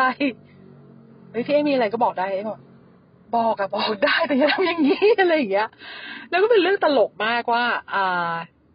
ไม่สามารถในขณะที่น้องน้องคนเล็ก ซึ่งเขาอยู่อยู่บ้านเดียวกันเนี่ยแหละค่ะแต่ว่าเขาเป็นคนแบบมีภาษากายที่ดีเขาดีลกับเรื่องพวกนี้ได้ แล้วเขาก็ดูแลพ่อกับแม่ได้ดีมากในขณะที่เอ๊จะแบบว่า เออ ไม่ได้อะไรอย่างเงี้ย ไม่ได้รู้สึกว่ามันคูลหรือไม่คูลแต่รู้สึกว่า เขินไหม ไม่เขินด้วยแต่รู้สึกว่าไม่ uncomfortable เออ ทำไมถึงอ่านผ่านฟอร์ติบูแบบเคยเคยลองคิดดูจังๆไหมว่าแบบ เออแล้วทำไมเราถึงรู้สึกไม่ รู้สึกแปลกอย่างของแอร์อย่างเงี้ยแอร์รู้สึกแปลกเพราะว่าก็ไม่ได้ทำมาตั้งแต่เด็ก หรือว่าแบบมีโมเมนต์ที่รู้สึกว่า เหมือนถูกสอนมาให้เข้มแข็งแหละ อันนี้คือ อันนี้คืออะไรอันอะไรเจอเองนะว่า โอเค พอถูกสอนมาให้เข้มแข็งรู้สึกว่า การแบบแสดงออกมันมันเลยกลายเป็นว่าไม่ไม่ชินกับการแสดงออกความรัก เพราะว่าไม่ไม่ควรที่จะแสดงความรู้สึก ม อ่อนแอหรืออะไรแบบเนี้ยแล้วมันก็เลยเป็นลอจิกพังๆอะไรสักอย่างที่แบบ ไม่ฉันจะไม่พูดว่าคิดถึง โอ้ ฉันจะ โห คือปากหนักแล้วไม่รู้ว่าจะพูดยังไง คือพูด เออเอมัอนจะเขินมันจะแบบ มันจะ ให้ทำไงอ่ะ แบบอยากไหว้แม่อย่างเงี้ยเคยซื้อพวงมาลัยมา เออเออเอไหอว้แม่จนเน่าอ่ะ จริงๆเพราะว่าลึกๆคืออยากไหว้มากวันแม่อยากแบบ เห็นคนอื่นเขากราบแม่ อืม อยากทับอยู่ในตู้เย็นเพราะไม่รู้ว่าจะเลิกยังไงหยิบเคยหยิบออกมานะหยิบออกมาเสร็จปุ๊บเอาไปไว้ที่เดิม เพราะว่าไม่รู้ว่าจะแบบจะยังไงจะไม่มามาจะ เอ แย่ อ ไม่ เอ ได้ ออืม เน่าอยู่ในตู้เย็น โอเค ของเอเนี่ยอ่าการแสดงออกของเอคือการทำกับข้าว อันนี้คือทุกคนในบ้านจะรู้กัน แล้วก็เอ๊ะทำกับข้าวเป็นเนี่ยตั้งแต่คือเป็นนี่คือกินได้นะ ตั้งแต่ปสี่ปสี่ก็คือประมาณสิบขวบ ก็ต้องให้เครดิตโรงเรียนว่าเขาสอนเขาให้เด็ก explore เรื่องพวกนี้ มันจะมีวิชาด้วยว่าวิชาซัมเมอร์ซัมเมอร์เรียนอะไรก็ได้มีสี่วิชา ดนตรีศิลปะนู่นนี่นั่นในหนึ่งในนั้นก็มีเรื่องคุกกิ้งเรื่องทำอาหารด้วย กลับมาที่เรื่องการแสดงออกเรื่องความรัก ก็พูดไม่ได้ไม่เคยพูดคำว่ารัก เออ แล้วก็แฟนที่มีคนแรกเนี่ย แล้วก็มีแค่แฟนแค่คนเดียวด้วยเนี่ย ก็คือเขาจีบเรา อืม เราก็ไม่รู้ ไม่ไม่ แซวแซวแซว คือเขาก็ไม่ คือเอ๊ก็ไม่รู้ว่าสิ่งไหนก็คือการจีบ อืม เราก็แบบ อืม อ้าวเหรอมึงอะไรอย่างงี้ ก็เห็นว่าเป็นเพื่อนกันมาตลอดเออแต่เรียนอยู่คนละคณะเอ่อเดินห่างกันมาก เหมือนเดินกับพ่ออย่างเงี้ยจนพอเขาจับมือนี่เราแบบกระเด้งแบบ อะไรอย่าง อะไร ใช่ไหม ไม่ดีมั้งอะไรอย่างเงี้ยคำว่าไม่ดีนะนี่ไม่ใช่อายนะแต่แบบ มือเราก็จะเกรงไงมือก็จะเย็นว่าทำไมมือเย็น ก็ตกใจไหม อะไรอย่างเงี้ยประมาณนั้น อาการดีขึ้นมาหน่อยตอนที่ โอ้โหมันก็หกปีนะคะ ก็ค่อยๆเรียนรู้ไป แต่ก็ไม่ได้อะไรกับครอบครัว ก็ยังแสดงออกเป็นเรื่องดูแลอาหารการกินเหมือนเดิม เออ ไม่ไม่ค่อย สายเซอร์วิสสายเซอร์วิสแล้วก็พ่อให้พูดคำหนึ่งว่า อะไรนะ ความรักอ่ะมันมันพิสูจน์ไม่ได้ แต่ความรับผิดชอบมันพิสูจน์ได้ พอดีเราเป็นลูกพ่อเราก็เลยอาจจะบายตรงนั้นมามั้งอืม อืม ประมาณนั้น เรารับผิดชอบกับครอบครัวแบบไหน เราทำพาร์ทไหนได้เราก็ทำอะไรเงี้ยอืมเหมือนที่พ่อพาให้ไปหาหมอนั่นแหละ ก็คือเขารับผิดชอบ เออ แต่เขาก็จะไม่แบบลูกเป็นอะไร ไม่ใช่อย่างนั้นไงอ่ะเฮ้ยเขาเรียกเอว่าอืม อย่างนั้นเนี่ยความรับผิดชอบมันแฝงความรักไหม ก็เป็นอีกรูปแบบหนึ่งแต่มันก็อาจจะไม่ได้แบบว่า อืมพิติคอหวานหวานๆอะไรอย่างเงี้ยไม่มี ไม่มีอย่างนั้นเอ เมื่อ อ กี้เมื่อกี้เหมือนแอบขัดขอโทษทีเมื่อกี้พี่ ฮะ เอบอกว่าอะไรนะพ่อเรียกอะไร พ่อเรียกอ๋อ พ่อเรียกเอว่าพี่เอ อุ้ยน่ารัก แล้วเวลาแล้วเวลาโทรโทรมาก็คือ อ่า เดี๋ยวเอ๊ะต้องชี้แจงนิดนึงพ่อเคยระบุให้เขียนจดหมายไปหาเขานะ คือคือเขาจะบอกว่า พี่เอ๊ะไม่โทรก็เขียนจดหมายสิเอ๊ะก็แบบไม่ อะ ว่าเออ ก็เราจะได้รู้ว่าเป็นยังไงอะไรอย่างเงี้ยเพราะว่าเอ๊ะเป็นคนแบบ เขาเรียกตัวเองว่าเราเหรอ หมายถึงว่าเราเราแบบว่า อ๋อ วี เราคือการละกะอ๋อ วีวี ตกใจนึกว่าแบบโอ้ยนึก no ว่า no no no คือคือเราจะได้รู้ไงว่าเป็นเป็นยังไงกันเออไปถึงไหนแล้วหรือว่ามีชีวิตอะไรยังไง คือมีลูกสามคน เอ๊ะเนี่ยเป็นคนที่ไม่พูดอะไรที่สุด ไม่เรียกร้องไม่อะไร ไม่ที่หาอะไรทั้งนั้น แต่กลับบ้านมาก็คือทำกับข้าว อืม แค่นั้นล้างจานเล่นหมาอะไรอย่างเงี้ย จะเจอเจอกันตอนที่กินข้าวเย็น กินข้าวเย็นนี่ก็ไม่กินด้วยนะ อืม เพราะว่าไอ้ทำกับข้าวเสร็จแล้วคือไอ้กินข้างในเสร็จแล้วแล้วไอ้ก็จะยกไปให้เฉ อ้าวย ๆ เป็นอย่างนี้ เป็นหนักมากทีเดียว แล้วทุกคนก็แบบทำไมเป็นอย่างนี้ หมายถึงว่าพอเพื่อนฝูงแบบรู้อะไรอย่างเงี้ยก็ ก็อืมไม่ชอบ small talk อืม ไม่ชอบแบบว่าชิดแชทแบบ วันนี้ไปเจออะไรมาอะไรอย่างเงี้ย ไม่ เออ อุ้ย อุ๊ตกใจ อ๋อ แต่โดนวิ เอ ธี อ ตกใจด้วย แล้วก็แล้วก็เวลาที่พ่อโทรมาก็คือ ตอนนั้นอ่ะ สมมุติเออยู่ เนี่ยปหกอ่ะ ม พ่อโทรมาจากที่ทำงาน อ้าวพี่เอเป็นไงบ้างก็ อ๋อค่ะ ก็ดีค่ะ พ่อก็เลยต้องเฉยไฉไปเรื่องอื่น เออหมาได้กินข้าวยัง อ๋อ กินแล้วค่ะ อืม ก็แสดงว่าคนก็ได้กินสินะ ค่ะ มันเป็นอย่างเงี้ย แต่แต่เข้าใจพี่เอแบบหมายถึงว่า เมื่อก่อนแอบเป็น อืม คืออย่างสมมติเค คือย แข็งไปไหน ไม่เคยไปเวิร์คคือแอบก็ไม่ได้เคย ไม่ได้เคยแบบหมายถึงว่าห่างพ่อแม่หรืออะไรขนาดนั้นแต่ว่า มันจะมีช่วงที่แบบสมมติไปเวิร์คหรือไปอะไรอย่างเงี้ยหรือว่าเวลาไปเที่ยวชอบโดนว่าตลอดเลยว่าไม่ไม่บอกเลยหายไปเลย คือไม่รายงานตัวว่าถึงแล้วหรือแบบ อืม ตอนไป เฮ้ เวิ ย ร์ เฮ้ ค ยอันนี้ไม่เก็ตเหมือนกัน ตอนไปเวิร์คสามสามเดือนที่อเมริกา อืมอืม หายเงียบเลย อืม แล้วแม่ก็แบบ อะไร เออแม่ก็แบบว่าเฮ้ยมันได้เหรออะไรอย่างเงี้ย อืม คือเหมือนไม่มีลอจิกแล้วเราไม่รู้ว่าจะเล่าอะไรวะ เออ จะแบบก็แต่บ้าอะไรวะอะไรอย่างเงี้ย เออเออ ยิ่งแบบอันนั้นแต่อันนั้นเข้าใจว่าเออมันสามเดือนมันนาน คือพอคิดย้อนไปก็รู้สึกว่าก็แย่เหมือนกันเนาะหมายถึงตัวกูเนี่ยแหละก็แย่เหมือนกันเนาะแต่บางทีคือแบบ ก็ไปเที่ยวอ่ะสองวันสามคืน ได้ถามนิดนึง ได้ดูหาทุกทิ้งปะ ดู เข้าใจจีนปะ ถามว่าเข้าใจจีนไหมเข้าใจเข้าใจทุกคนดีกว่า อืมอืม เออ เข้าใจทุกคน อืม แต่ว่าเอาจริงๆก็รู้สึกว่าโมเมนต์ที่แต่ก็ รุนแรงไป ก็ทำลายจิตใจอยู่เออก็ก็แรงอยู่แต่ก็เข้าใจว่าเออจีนเขามีเหตุผล อืม เออแล้วก็พอฟังไอโอเควิเคราะห์ตัวละครจีนที่แบบว่าเขาบอกที่มาที่ไปของจีนอีกทีเนง อืม ก็รู้สึกว่าเออก็ก็มีเซนส์แต่ว่า มันก็ครอบครัวเขาครอบครัวใครครอบครัวมันแอดดิเอน ใช่ เราไม่รู้หรอกว่าข้างในเขาเจออะไรมัน ยังไง แค่ไหน อืม อืม แต่ก็ เออ เมื่อก่อนก็ไม่ค่อยเข้าใจเหมือนกันว่า แต่อิจฉานะแต่ลึกๆมีความอิจฉาคนที่คุยกับแม่ทุกวันหรือแบบ รู้สึกว่า อ่า เออดูน่ารักจังอย่าง อ๋อ เงี้ย เอ๊ะเป็นไม่เก็ตไว้ยเอ๊ะจะเป็นแบบหืมอะไรอย่างเงี้ย ฉันรู้สึกว่าเออน่ารักจังแต่ อ่า คุยเลยวะเนี่ย เป็น เป็นแบบยังไงดี เหมือนเรา เหมือนเราเห็น เห็นเพื่อนแต่งตัวแบบ proper อะเราก็จะแบบ เออแต่เราทำอย่างนั้นไม่ได้ อืม เออ เราคงทำอย่างนั้นไม่ได้ หรือว่าอย่างที่คุณบอกคือ ฮัลโหลสวัสดีค่ะแม่ อะไรอย่างเงี้ยเราจะทำอย่างนั้นไม่ได้ อืม ดังนั้นพ่อเลยต้องเป็นคน approach เราอีกทีหนึ่งว่า อ้าวพี่เอเป็นไงบ้างไอ้ก็ ค่ะ ก็ดีค่ะ เออ นี่ทำกับข้าวเสร็จแล้วใช่ไหมค่ะ เสร็จแล้วค่ะ พ่อคงไม่ได้ไปกินข้าวด้วยนะ วันนี้คงกลับสองทุ่มน้องมันมีตีกอล์ฟต่อ อ๋อ ค่ะ ได้ค่ะ ก็เนี่ยค่ะ น้องกินกันหมดแล้วอะไรเงี้ย ก็เป็นอย่างเงี้ย เออ ก็กลายเป็นว่าทุกครั้งก็พ่อจะเป็นคน approach คนที่เป็นน้องเอ้ยยังเคยฟีดแบ็กเลยคือไอ้น้องคนเล็กบอกว่า ก็แต่ก่อนก็รู้สึกว่า น้องเรียกเอ้ว่าพี่เอ้นะเรียกตามพ่อ เออ แล้วก็เขาเรียกอะไร คนใน เพื่อนของพ่อก็เรียกเอว่าพี่เอเหมือนกัน อืม ทุกคนก็เรียกตามหมดแล้วก็บอกว่า เหมือนเขาพยายามจะทำให้เรารู้สึกสบายใจอะ อืมอืมอืม ว่าเขากับเราคือเท่าเท่าๆกันอะ อืม ในขณะที่เอ๊ะไม่รู้ว่าคนอื่นอะบ้านอะมันจะมีไฮรักีอะซึ่งพ่อกับแม่ต้องอยู่ข้างบนอะไรอย่างเงี้ยแต่ของบ้านเอ๊ก็คือแบบ เออพี่เอ๊ไปเป้าอะไรเงี้ยเออพ่อว่าอย่างนั้นอย่างนี้นะอะไรเงี้ยอืมอ๋อแล้วก็ถ้าเวลา คุยโทรศัพท์สักพักหนึ่งก็จะบอกว่าอ้าวยังไงผมก็ฝากด้วยเอ๊ะฮะ คืออะไรคะ ก็ฝากด้วยไง ฝากบ้านอะไรเงี้ย อืม ประมาณนั้นคือ ที่ เขา ผมเหรอ เออ ก็ตลกดี เออ แต่เนี่ยถ้าถ้าไม่ได้คุยกับเพื่อนหรือว่าเพื่อนส่วนใหญ่เพื่อนก็จะไม่รู้นะคะ ว่ามีด l o g อกอะไรกันอย่างนี้ก็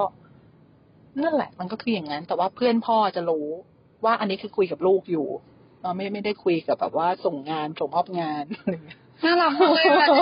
นึกถึงไอ้นี่เลยค่ะ งานของพี่เต๋ออะที่เป็น ยังไงคะ งานไดอะล็อกอะ เป็นไงเป็นไ งานเอ็กซิบิชันของ อ๋อ พี่เต๋ ที่ องานไดอะ แอ ล็อ ร์ ก จัดใช่ไหม ไม่ของพี่เต๋อที่พี่เต๋อตัดอะ แอร์ไปลงเสียงเหรอหรือไง เออที่ไปลงเสียง อ่าว่าว่าว่า เปล่าเปล่าๆนึกถึงเลยว่าถ้าถ้าพี่เอไปลงมันน่าจะน่ารัก อ่ะหมายถึงว่า เป็น conversation ที่แบบคุยกับพ่อ แล้วแบบพ่อเรียกพี่เอว่าพี่แบบพี่เอ อืม แล้วก็แบบผมแบบน่ารักอ่ะ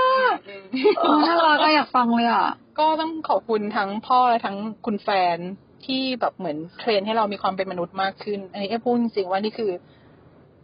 มีการพัฒนาขึ้นมา พี่เออยากมีความเป็นมนุษย์อยู่แล้ว แต่ไม่รู้ว่าจริงๆแต่ไม่รู้ว่าเพราะอะไรที่มันมีอะไรมากันพูดจริง หรือว่ามันเป็นวิธี protect ตัวเองก็ไม่รู้แอลว่า คือแอมไม่ชัวร์ว่าแบบหรือว่าพี่เอตอนเด็กๆแบบ เจออะไรมาหรือเปล่าว่าที่ที่อาจจะ อาจจะหนักแล้วอาจจะรู้สึกว่ากูกูมีกูขีดเส้นแบบนี้ไว้ดีกว่า เพราะว่าการขีดไว้แบบเนี้ย มันทำให้ฉันสบายใจแล้วรู้ว่าฉันจะไม่ไม่ไม่เจ็บปวด เพราะว่าจากการที่คุยกันพี่แอเป็นเป็นคนแคร์คนอื่นนะ อืมก็อันเนี้ยค่ะ เป็นอ่าเพื่อนที่แนะนำหมอครั้งที่สองให้เนี่ย เพื่อนที่เป็นซึมเศร้าบอกว่า ต้องมีแน่นอน เป็นอุบัติเหตุครั้งยิ่งใหญ่มากเลยแต่เขาก็ไม่รู้ว่าเป็นอะไร ทีนี้เอ๊ก็บอกว่า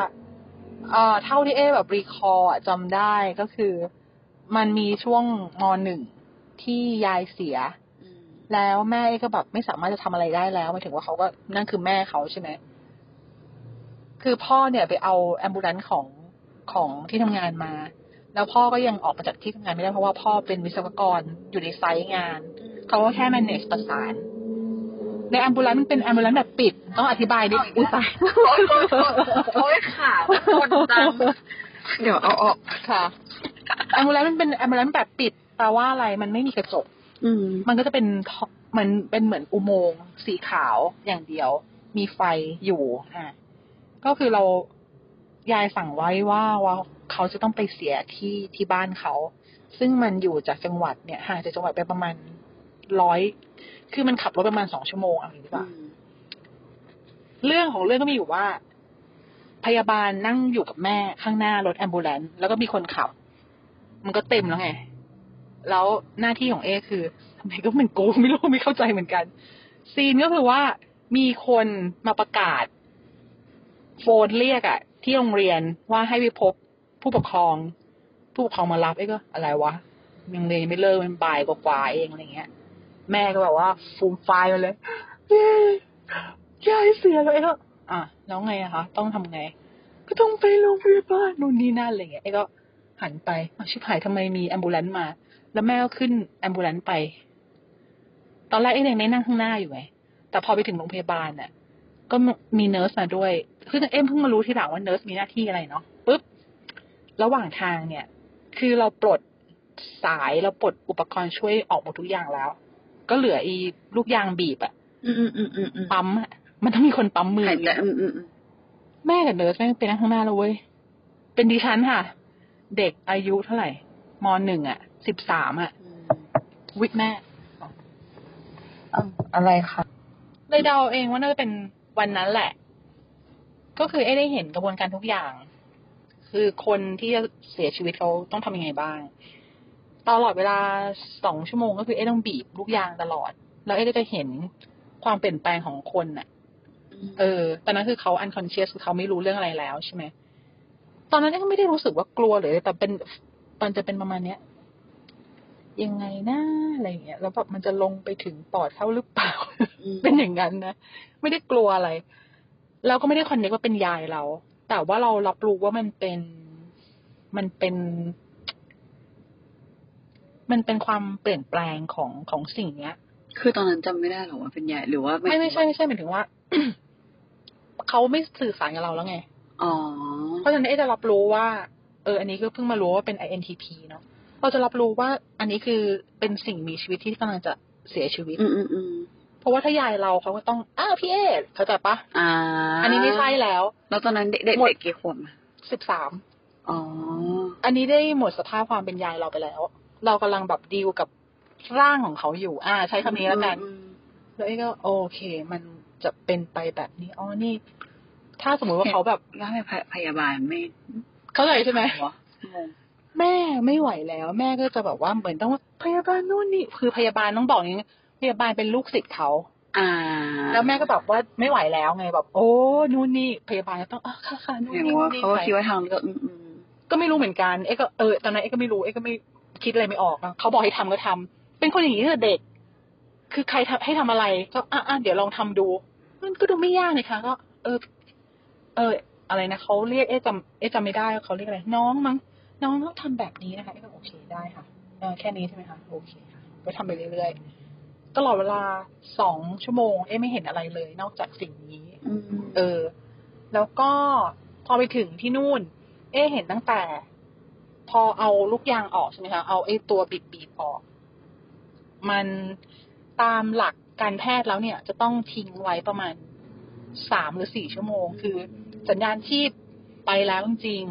ๆอะไรจริง ๆ แล้วอะค่ะ เราถึงจะแบบว่าอะไรนะ บอกเวลาบอกเวลาอ่า ใช่ อันอันอันที่หนึ่งก็คือจดจดเวลา อันที่สองก็คือต้องฉีดฟอร์มาลีน อืม ซึ่งเอ๊เป็นคนช่วยเนิร์สทำทุกอย่าง นั่นคือการใช้เขาเรียกอะไรใช้สลิงอะที่ใหญ่มาก อืม แล้วก็เอ๊ยังจำได้เลย มันเป็นเส้นเลือดใหญ่ที่ข้อเท้า อืม เพราะว่าตอนนั้นเขาเป็นโรคใช่ไหมแถวเนี้ยแถวเนี้ย มีสองจุดห อืม นึ่ง แถวคอหมายถึงว่าหลังหู อะไร คื ประมาณนั้น คือจุดจับชีพจรว่างั้นน่ะถูกไหม เออ ตรง ใช่ ตรงเออ เอ่อตรงนี้นี่คือเหมือนแบบ มันไม่เหมาะ มันไม่เหมาะกับการอัดของเหลวปริมาณมากเข้าไป เพราะมันบอบบางตรงเนี้ย เออไอก็ไม่รู้เหมือนกันก็ ก็จำได้ว่ามีสอง โอเค ที่ คือบนล่าง แล้วก็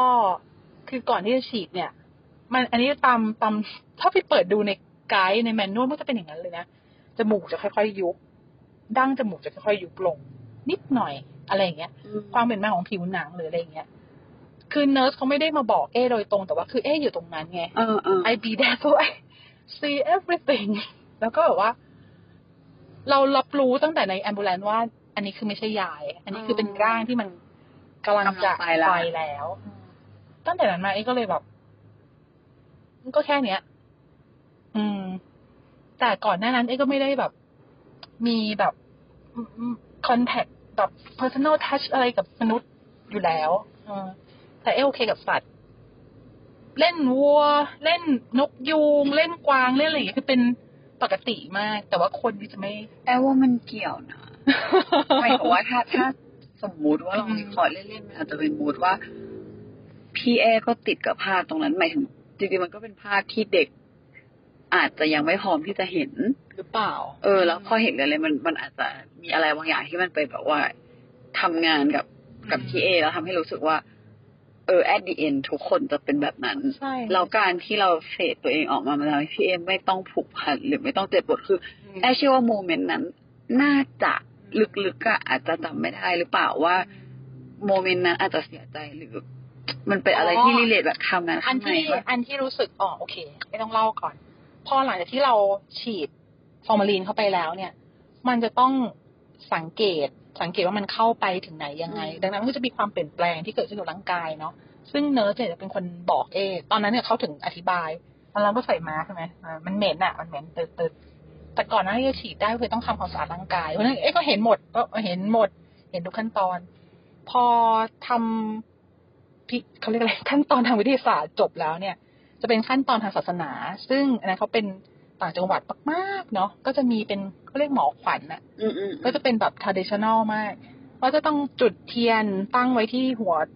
หัวนอน เอาดอกไม้เอาอะไรมาอะไรอย่างเงี้ย แล้วเขาก็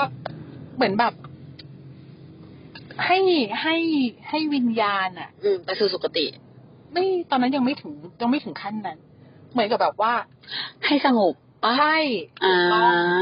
ไม่ต้องเป็นห่วงนู่นนี่นั่นคืออ อ่าอ่า สื่อ คื สา อ ร ให้ค่อยๆลาไปอ่ะ เอออะไรประมาณนั้น เพราะว่าถ้าไปสู่สุคติคือเป็นขั้นตอนของพระละ อ่า อ่า อันนี้คืออีกขั้นหนึ่งคือเห็นทุกขั้นเลยเนาะ อีกช่วงหมอขวัญมาเนี่ย แม่งก็เทคไทม์อีกประมาณเป็นชั่วโมง เพราะว่าต้องรอให้เทียนดับทั้งหมด จริง ๆ คือในทางการแพทย์เนี่ยก็คือว่าเหมือนรอเช็คว่าตายจริงหรือเปล่านั่นแหละ อ่า แต่ทางการแพทย์เราทำไปแล้วไงรอบหนึ่งเนาะเรารอสองชั่วโมงแล้วค่อยฉีดฟอร์มาลีนอะไรเงี้ยเอ้ก็เห็นอีกรอบหนึ่งคราวเนี้ย หมอขวัญแม่งก็จ้างมานี่ก็ยังไงไม่รู้นะ คือว่าพอเขาเห็นเรานั่งอยู่ตรงนั้นอะแล้วเขาก็เลยลุกลุกไปแบบ หลังจากที่หลังจากที่เนิร์สลุกไป มันจะมีซีนที่แบบว่าเนิร์สนั่ง แล้วเอ้ก็นั่ง แล้วก็มีหมอขวัญเข้ามา แล้วพอเนิร์สเขาเห็นหมอขวัญทำหน้าทำนี้เขาก็เหมือนเอาไปพัก เออ กูนี่อยู่นะบอกว่าเนิร์สและหมอขวัญหมอขวัญอยู่ประมาณแบบทำอะไรของเขาอยู่ประมาณยี่สิบนาทีเขาก็ออกไปไอ้ก็อ่ะทุกคนออกไปหมดเลย อย่างนี้ก็ไม่มีเขาก็ไม่มีเพื่อนสิ คิดแบบนี้เลยนั่งเลยนั่งอยู่ตรงนั้น แล้วก็แบบว่า คือเอเป็นคนโรงเรียนสาธิตสมัยก่อนเนี่ยก็เอไม่รู้ว่าที่อื่นเป็นยังไงนะ มันเป็นพื้น มันแบ่งเป็นยูนิต คือยูนิตหนึ่งมีแค่สี่สิบคน แล้วก็จะแบ่งเป็นสองห้อง มันจะมีห้องตรงกลางที่เป็นพื้นปาเก้อะจริงๆมันเป็นปาเก้ทั้งหลังนั่นแหละ เอได้รับการเทรนให้นั่งพับเพียบอะนั่งกับพื้นอะจะเป็นพับเพียบหรือขัดสมาธิก็ตามเนี้ย เกินสองชั่วโมงอยู่แล้ว เพราะเขาจะมีแบบว่าเหมือนโฮมรู ส ม มาธิเออ ไม่ใช่หรอกโฮมรูมก็คือนั่งกับพื้นนั่นแหละ อืม เราก็เลยติดว่าเรานั่งพื้นได้นานไม่มีปัญหา ก็เลยนั่งอยู่เป็นเพื่อนเขา คือไม่ได้รับรู้ว่าเขามีชีวิตอยู่หรืออะไรนะคำว่าเป็นเพื่อนคือแบบ ๆก็เด็กอะตอนนั้นอะเออ หมายถึงว่าแปลว่าก็อาจจะไม่ไม่ได้มานั่งคิดเออก็เด็ก เอ อะ อก็มีความรู้สึกว่าเฮ้ยแม่งไม่มีใครอยู่ด้วยเลยแบบ ไม่ไม่ได้คิดว่าเขาจะโดดเดี่ยวหรืออะไรนะ ไม่ได้รับรู้เรื่องวิญญาณเรื่องอะไรด้วย แต่มีความรู้สึกว่าเฮ้ยเราจะปล่อยไว้อย่างนี้จริงเหรออะไรอย่างเงี้ย แล้วหมอฝันแม่งก็ไม่ได้พูดหาอะไรไม่ได้บอกว่าอะไรไม่ได้สวดอะไรด้วยเขาแค่ เอาดอกไม้มาตั้งๆแล้วเขาก็แค่จุดเทียนหัวนอนไว้ อืม แล้วเขาก็บอกว่าต้องรอจนกว่าเทียนเทียนจะหมดนะอีคำว่าต้องรอจนกว่าเทียนจะหมดเนี่ยเลยยิ่งทำให้เราแบบว่า on duty มากว่าโอเค ต้องมีคนสังเกตใช่ไหมว่าเทียนจะหมด ซึ่งจริงๆเขาไม่ได้อาจจะไม่ได้หมายความว่าให้เด็ก นั่งรอจนเทียนหมดก็ได้ อ่ะอาจจะเหมือนแบบพิธีหรื เอ ว่า อ ก็แค่อธิบายเฉยๆแต่มึงเนี่ย คิดว่า on duty มาก ก็เลยนั่งเลยไอ้ก็ ทีนี้ตอนที่นั่งไอ้ก็เห็นความเปลี่ยนแปลงของร่างกายของเขาอีกอะไรอย่างเงี้ยก็อ๋อมันก็เป็นอย่างนี้ยแหละ ตั้งแต่นั้นมา แต่ไอ้คิดว่ามันน่าจะเป็นมีอะไรกายมาก่อนหน้านั้น แล้วว่าไอ้ก็ก็จะเป็นไทป์นี้แหละ เออ แล้วก็ไม่ไม่กอดไม่อะไรไม่อะไรไม่อะไรเลย พ่อก็จะบอกว่า โอเคให้พ่อเป็นเพื่อนแล้วกันอะไรอย่างเงี้ย พ่อก็จะไม่ทีตเราแบบ พ่อพ่ออะไรอย่างเงี้ยไม่สั่งไม่อะไรเลย เรียนโบราณคดีก็คือเรียนเรียนเพราะว่าอยากเรียน ม เออ อยากรู้ว่าสมัยก่อนเขาเป็นยังไงอะไรอย่างเงี้ยอืมประมาณนั้นจบข่าว ม แต่พูดเหมือนเพื่อน นี่ เอ ใครง ทำ five love language ปะเนี่ย อะไรนะคะ five love language อืมอืม อ๋อไม่เคยส่งให้ทำเหรอเดี๋ยวเดี๋ยวเราส่งให้ทำ ยังไงคะ มีเขียนคอนเทนต์อยู่เดี๋ยวเดี๋ยวส่งให้พี่ได้ทำคือ มันจะเป็นวิธี อันนี้คือพูดเผื่อคนอื่นสนใจแล้วยนะ อือฮึ มันจะมีวิเอ่อมันจะเป็นห้าภาษาในการแสดงความรัก หรือว่าในการรับรู้การแสดงความรักของเรา อืม อืม อือฮึ ว่าเราจะเป็นคนแบบไหนมีห้าแบบคือเอ่อ service act of service คือ อ๋ เป็ อน ที่ผมเมื่อ อ่า กี้ ใช่เป็น สายเป็นสายแบบว่า อ๋อเหรอบ ริการแอร์เป็น act of service อันดับแรก อ้าวจริงดิ เออ โอ้ เป็นสายความแบบบริการความคือมันจะเป็นภาษาทั้งของเราและสิ่งที่เราอยากได้ อ๋อ เออ เพราะฉะนันคือเหมือนกับว่าการทำอาหารให้ มอืม การอะไรให้หรืออะไรเงี้ย เพราะฉะนันคือพี่เออาจจะเป็นคนที่อินเ w เวคือชอบทำแบบนั้นให้ แล้วก็ถ้ามีใครทำแบบนี้ให้จะ appreciate อะไรเงี้ย อ๋อ เออ ค่ะ อันนี้สองคือ physical touch อ๋อ physical touch คือการแบบว่าจับ อ่าอ่ากอ่าอดอะไรอย่างเงี้ย เออ อ่ะต่อ อ่า อันที่สามคือ quality time อ๋อ คือ วันนี้ก็ชอบค่ะ แคร์เรื่องเออเรื่อง quality มากอันที่สี่คือ gift ของ ไม่เป็นไรเท่าไหร่ เออ อันที่ห้าคือ คืออะไรวะ เดี๋ยวกันนะ มันมีอะไรบ้างแล้ววะ a d m o s p h e r e วิที่ห้า gift ต้องพูดไหมสื่อสารไหมไม่ใช่ใช่ไหม affirmation เหรอ อ่า คือการ บอกเราบ่อยๆอย่างนี้นะ เออคือการคำพูดถูกอาจจะไม่ใช่คำการบอกเราบ่อยๆแต่ว่าคำพูดคำมั่นสัญญา อืม แบบยึดติดกับสัจจะ อืม เออ บอกเราต้องทำอย่างนั้น ใช่แบบเพราะแล้วอันเนี้ยคือแอบเคยวิเคราะห์กับเพื่อนเหมือนแบบสมมติบางทีเราก็เคยเดาๆกันว่าไอ้ยคนนี้มันต้องน่าจะต้องประมาณนี้ไหมบางทีมัน ไม่ใช่เหรอบ างทีมันไม่ใช่อยู่นะแล้วแล้วพอเรามาคิด analyze ดีๆอ่ะมันน่าสนใจอย่างสมมติ ของแอร์คืออันดับหนึ่งเป็น act of service อันดับสองอ่ะดันเป็น physical touch แล้วเมื่อก่อนด้วยความที่ตัวเองแบบว่า ฮึบไป กู ใส่ ฮึบ กูเนี่ยนะแบบนี้หรอกไหมกูเนี่ยนะ physical touch อะไร แบบ อ่ะ ก่อนคนอื่นกูเก่งจะตายหา เอ แบบ อ เวลาคุยกับใครคือกว่าจะจับมือก เอ ว่า อเอ จะ อเออก ลัวมือเน่าเหรอหรืออะไรแบบนี้หรอกไหม แล้วก็รู้สึกว่า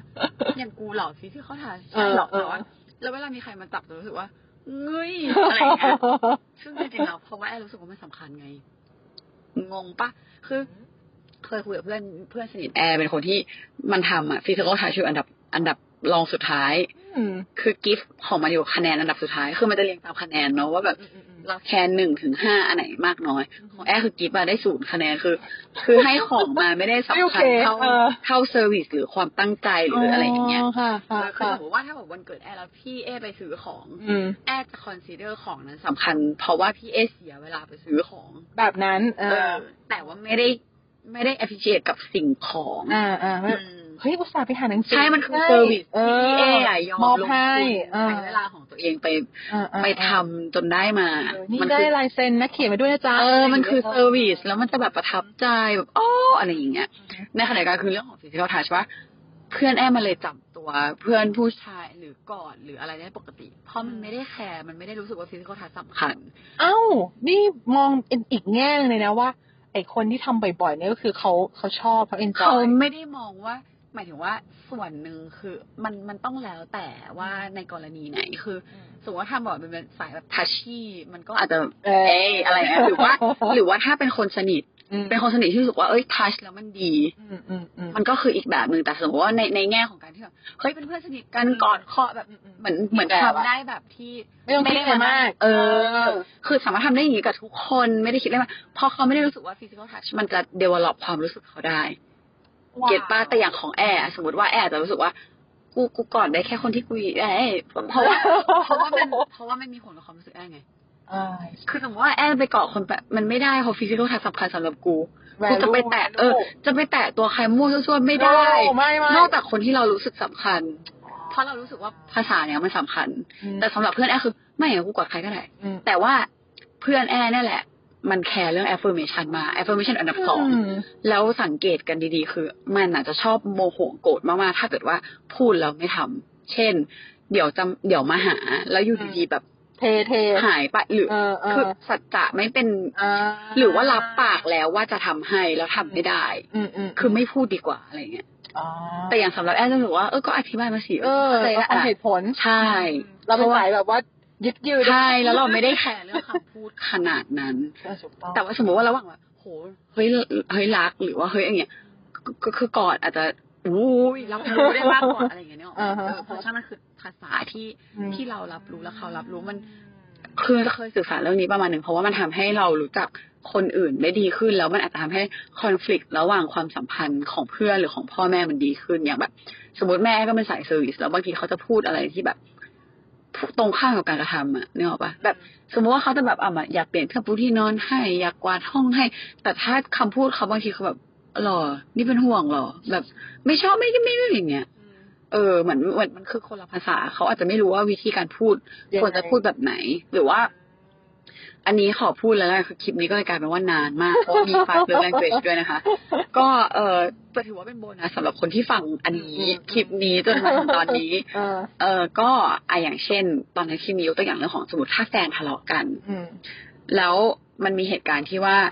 เออเพื่อนแอร์เนี่ยแหละอ่ะสมมติเพื่อนเพื่อนแอร์ไปรับแฟน อืม เราก็จะค่อยๆถึบไปเรื่อย ๆ เพื่อนแอร์อ่ะเพื่อนแอร์เป็นผู้ชายใช่ไหมก็ ก็คือตอนนั้นคือเหมือนมันทำงานพัทยา อืม เออแล้วมันก็ขับกลับมากรุงเทพ โอ้ แล้วทีเนี้ยเหมือนแฟนผู้หญิงอะทำงานเหมือนติดค่ายหรืออะไรสักอย่างอยู่ที่กรุงเทพ อืม แล้วมันก็รู้สึกว่า เออจากพัทยาไม่ได้เจอนานละขับรถมารับ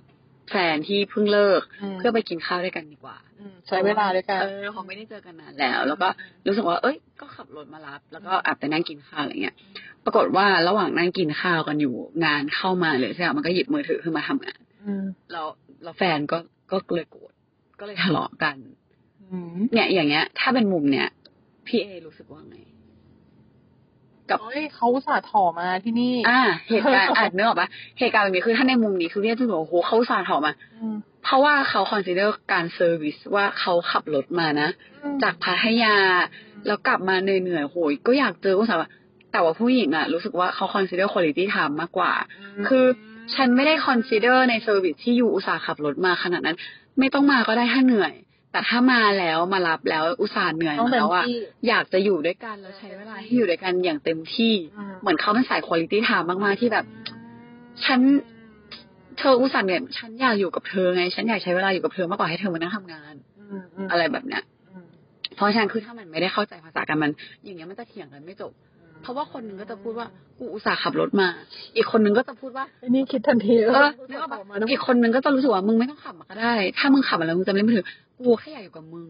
อยู่วันอื่นก็ได้ อืมอืม คือไม่ไม่ต้องมาวันนี้ก็ได้ ถ้าพรุ่งนี้มาแล้วได้อยู่ด้วยกันแล้วใช้เวลากันมากกว่าเนี้ย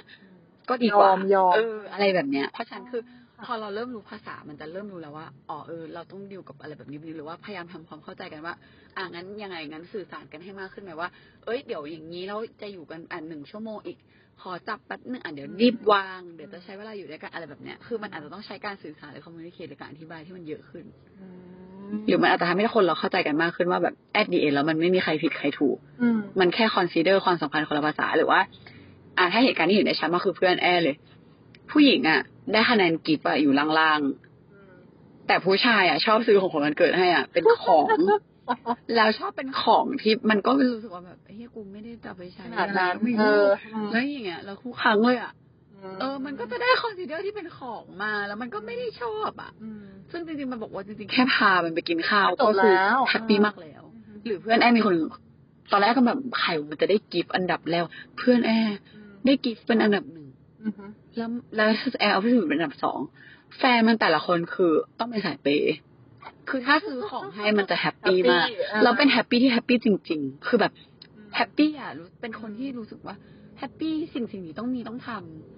ฉันงอนคือซื้อกระเป๋ามาให้ฉันฉันหาย จบแล้ว อื อ่ะ ม เหรอ ใช่เป็นการแสดงความรักของเขาว่า อืม เออก็เขาก็รักกูถ้าเขาไม่รักกูเขาไม่ซื้อให้กูหรอก สมมุติว่าทะเลาะกันรุนแรงแบบ ไม่พูดกันสามวัน ไม่ไม่แต่ว่ามันมันมันไม่ใช่เสมอไปแต่หมายถึงว่า อ่า อันนี้คือมีที่เปรียบเทียบง่ายๆว่า ถ้าเป็นพี่เอพี่อาจจะไม่ได้หายโกรธหรืออาจจะไม่ได้คอนซีเดอร์ว่าเอ้ยซื้อของให้วิดีจังเนี่ยเออแต่คนที่กิฟต์มันสำคัญเขาก็จะรู้สึกว่า เอ้ยมันโอเคนะสำหรับเขา เออ ไม่ต้องพูดอะไรเยอะแยะอย่างเงี้ยหรือแบบอาจจะไม่ต้องมีคุณลิตี้ทำกับกูก็ได้มึงซื้อกระเป๋ามาก็โอเคอย่างเงี้ยเออมันคือแบบมาแล้วแต่คนมากๆเลยอะอืม ไม่อาจเอ่ออาจจะไม่ได้หมายถึงมูลค่าด้วยซ้ำเนาะแต่อาจจะหมายถึงว่า ถ้าเป็นการแสดงออกที่เป็นแบบวัตถุที่จับจับต้องได้อะแล้วเขาสัมผัสได้ว่า โอเคเขาโอเคอะไรอย่างเงี้ยมันมันก็อาจจะใช่ไหม ใช่ใช่ เออมันไม่ใช่เรื่องมูลค่าด้วย มันคือกิฟต์คือการให้ของหรือการอะไรแบบเนี้ย หรืออ่าเช่น ดอกไม้อย่างงี้ ผู้หญิง เออ แบบที่ข้อผู้หญิงมันจะแบบนั่นดอกไม้ ใช่ แบบอืม ซึ่งแอร์ไม่อย่างเงี้ย ก็แบบเออไม่เอาพากูไปกินข้าวเถ เอ อะ อ มหิวขอขอกินของ หิว อร่อยๆดีกว่า อันนี้กิฟต์หรือเปล่าแซว ไม่ แบบดอกไม้มาก็เปลืองตังค์ เออถูกถูก เออหมายถึงเออมันเปลืองตังค์มาเซอร์วิสดีกว่ามารับมาส่ง เอออ่าอ่า เออนึกออกไหมเออคือแบบว่า เออถือว่าถ้าวาเลนไทน์ระหว่างระหว่างแบบ ไปสั่งดอกไม้แล้ว messenger มาส่ง ม กับตัวมึงอะมา โดยไม่ต้องมีดอกไม้อย่างเงี้ย โอเคก็ เออแอร์แฮปปี้กว่า เห็นด้วย หรือแค่แบบนัดไปเจอกันแล้วไปกินข้าวกันชั่วโมงสองชั่วโมงอย่างเงี้ยแฮปปี้กว่า ม เออ มัน มันแล้วแต่คน เพราะฉะนั้นคือมันก็แค่เป็นเป็นภาษาที่ ถ้าเรารู้ว่าเราสื่อสารในภาษาเดียวกัน หรืออธิบายแล้วคอมมิวนิเคชกันมันจะทำให้แบบอยู่กันแบบโอเคขึ้น ซึ่งมันอาจจะไม่ได้จำกัดแค่เฉพาะคู่รักแต่เมื่อกี้แอร์ก็บอกว่าอาจจะ ใช่ เป็นคุณพ่อ เพื่ คุณ อ แม่ น ลูก พ่อแม่ เออ อืมแล้วก็คนที่ทำงานจริงๆก็ใช้ด้วยได้ เออแอลว่ามันใช้ได้หมด ลูกน้องลูกน้องอะไร คือถ้าเรารู้ว่าเขาชอบประมาณไหนเราจะรู้ สมมติว่าเรามีลูกน้องอยู่ห้าคนเราอาจจะไม่ได้ทีทุกคนเหมือนกันเนี้ย เออ คนนึงอาจจะสมมติว่า เอ้ย ผ่านทางผ่านบ้าน เอ้ยไปไปส่ง จะรับอ่า เอออีกคนอาจจะเอ้ยแบบแบบเฮ้ยเขาชอบกินอันนี้ซื้อมาฝากอะไรอย่างเงี้ยแอบว่ามันคือสุดท้ายมันเลยกลายเป็นเรื่องของคนที่มันอินดิวิ u ด l ว่าแบบ เราไม่สามารถชีทคนเหมือนกัน เพราะทุกคนไม่ได้ perceive value ในแต่ละอย่าง ใช่ เหมือนกัน ถูกต้อง อืม น่าเรียนนะคะเนี่ยเปิดคอร์สไหมคะ นี่ก็อยากอยู่เหมือนกันแต่ว่าไม่ได้ไม่ได้ไม่ได้เป็นผู้เชี่ยวชาญใดๆทั้งนั้นคือหมายถึงว่าเป็นแบบ ชคุยอย่างนี้นะคะ อ๋อเฮ้ยตอนแรกจะเปิดวันวาเลนไทน์แล้วก็ อุ้ยตายดีค่ะคุณ เราก็มันมันหลายอย่างอ่ะ มันชนกันก็เลยแบบ แต่เดี๋ยวคิดว่าอาจจะอัดแอปมาเพราะมันมีมีเอ่อมีงานวันที่สิบห้าเรื่องแบบความลับในความรักเป็นแคป เอาดีอะ เป็นคลับ s a เ u อร์เดย์ อืม จัดที่โฮสเทลด้วย แบบนั่งคุยกันในห้องบนเตียงนอน โอ้ยเก๋ เออเก๋ว่ะ เก๋เก๋เก๋เก๋ เอาเก็บมาได้นะคะ ต้อ สิบ งต้องเอ่อมีอัดพอดแคสต์อย่างนี้ไหมคะ ไม่ค่ะวันที่สิบห้าหรอ อืม ไม่อาจเป็น อืม เป็นความลับความลับ อ๋อ ในความรัก โอเค มาคุยกันเรื่องความลับ ม ของความรักกันในทุกรูปแบบนะ อืม อืมความรักแบบไหนก็ได้ อืม จริงๆคือแค่ชวนคุยมาชวนกันมาคุยเรื่องความรัก อืม แต่ทำให้มันดูเป็นมีกิมมิกหนะว่าเฮ้ยเป็นความลับอาจจะเป็นเรื่องที่ ไม่ไม่แน่ใจว่าจะพูดที่ไหนได้บ้างหรืออะไรเงี้ยแต่ว่าไม่ได้สเปซิฟิกว่าต้องเป็นเรื่องดราม่าไง โอเค คือเรื่องอะไรก็ได้ที่เป็นความลับ แบบรักตลกตลกๆหรือแบบอะไรได้หมดเนื้ออกไหม แต่เท่ารุ่นพี่อย่างเงี้ย เออได้หมด เออนี่ก็เดี๋ยวเออเดี๋ยวเอาไฟล์เริ่มไปให้ทำดีกว่าปะให้ทุกคนทำมาก่อนมาดีกว่า เห็นด้วย เออเออเออ เออสนุกนะคะ แล้วก็ว่าจริงๆมันมันจัดมันจัดเป็นเซสชั่นแบบอื่นๆ ก็ได้อีกเพราะว่าคุณน่ะดูท่าทางจะมีซอฟต์สกิลเยอะ อืม เล่นสนุกดี ใช่มีเยอะ อืม เพิ่งรู้ตัวเหมือนกันว่าเออเป็นคนมีจริงเมื่อ เย ก่อน อะเออ เมื่อก่อนเป็นปมไงว่าแบบ อืม ก็ซอฟต์สกิลมันตับต้องไม่ได้เนาะพี่เอแล้วยุคเมื่อก่อนมันแบบ หมายถึงว่าคนอื่นเก่งนู่นเก่งนี่เก่งนั่นเราเก่งซอฟต์สกิลมันแบบ อะไรวะ อ๋อฉันเก่งแก้ไขปัญหาเฉพาะหน้าอ้าวทุกคนไม่ได้แก้ได้หรออะไรเงี้ย อืม มันเหมือนมันก็จะมีคำถามอยู่แบบเนี้ย อือฮึ เก่งนิโกเชชันแล้วไงวะ มันตับต้องไม่ได้เว้ยฮัลโหลเฮ้ยอะไรเงี้ยอืม แต่ตอนนี้ก็รู้สึกว่า ก็เราก็ทำให้มันจับต้องได้ก็ได้ทั้งนั้นน่ะ ใช่ถูกต้อง อืม แล้วก็ แต่ อันนี้ก็ จังหวะด้วยแหละ จังหวะ จังหวะโลกยุคนี้ อ๋อ ไง ใช่ใช่ เขาเริ่ม ใช่ แบบ consider ความเป็น soft skill อืม อืม แล้วมันก็งานอย่างอื่นมันมันไม่ได้ถูก drive อะค่ะ ถ้าสมมติว่าขาด soft skill ใช่ เมื่อก่อนไม่รู้ไง ไม่หมายถึงว่าเมื่อก่อนแค่รู้สึกว่ามันไม่มีที่ของฉัน เพราะว่าที่ของแอร์มันคือการไปแปะแปะแปะแปะแปะแปะแปะแปะแปะแล้วคอมไบหมายถึงว่าเป็นคอนเนคเตอร์หรือแบบ อืมอืมอืมอืม เออ อืม มันมันเลยไม่มีที่ของแอร์ไง เหมือนแอร์ต้องสร้างที่ของตัวเองขึ้นมา อืมมีเหตุผล มันก็เลยต้องใช้พลังงานเยอะด้วยเนาะ อืม ถูกไหมอืม เพราะว่ามันเป็นเนื่องจากมันเป็นงานที่จับต้องไม่ได้เนี่ย ใช่ อืม ไม่ได้ อืม เข้าใจเข้าใจ เหมือนถ้าแอร์ไม่ได้มั่นใจแล้วสร้างพื้นที่ยืนของตัวเอง มันไม่มีที่จะไปอยู่ตรงไหนอ่ะ อืม เพราะว่ามัน เออ มันไม่มี exactly แบบ เพราะว่ามันคือการไปหยิบจับไปอะไรอย่างเงี้ย ของเอจะมีฐานคล้ายๆกันก็คือว่า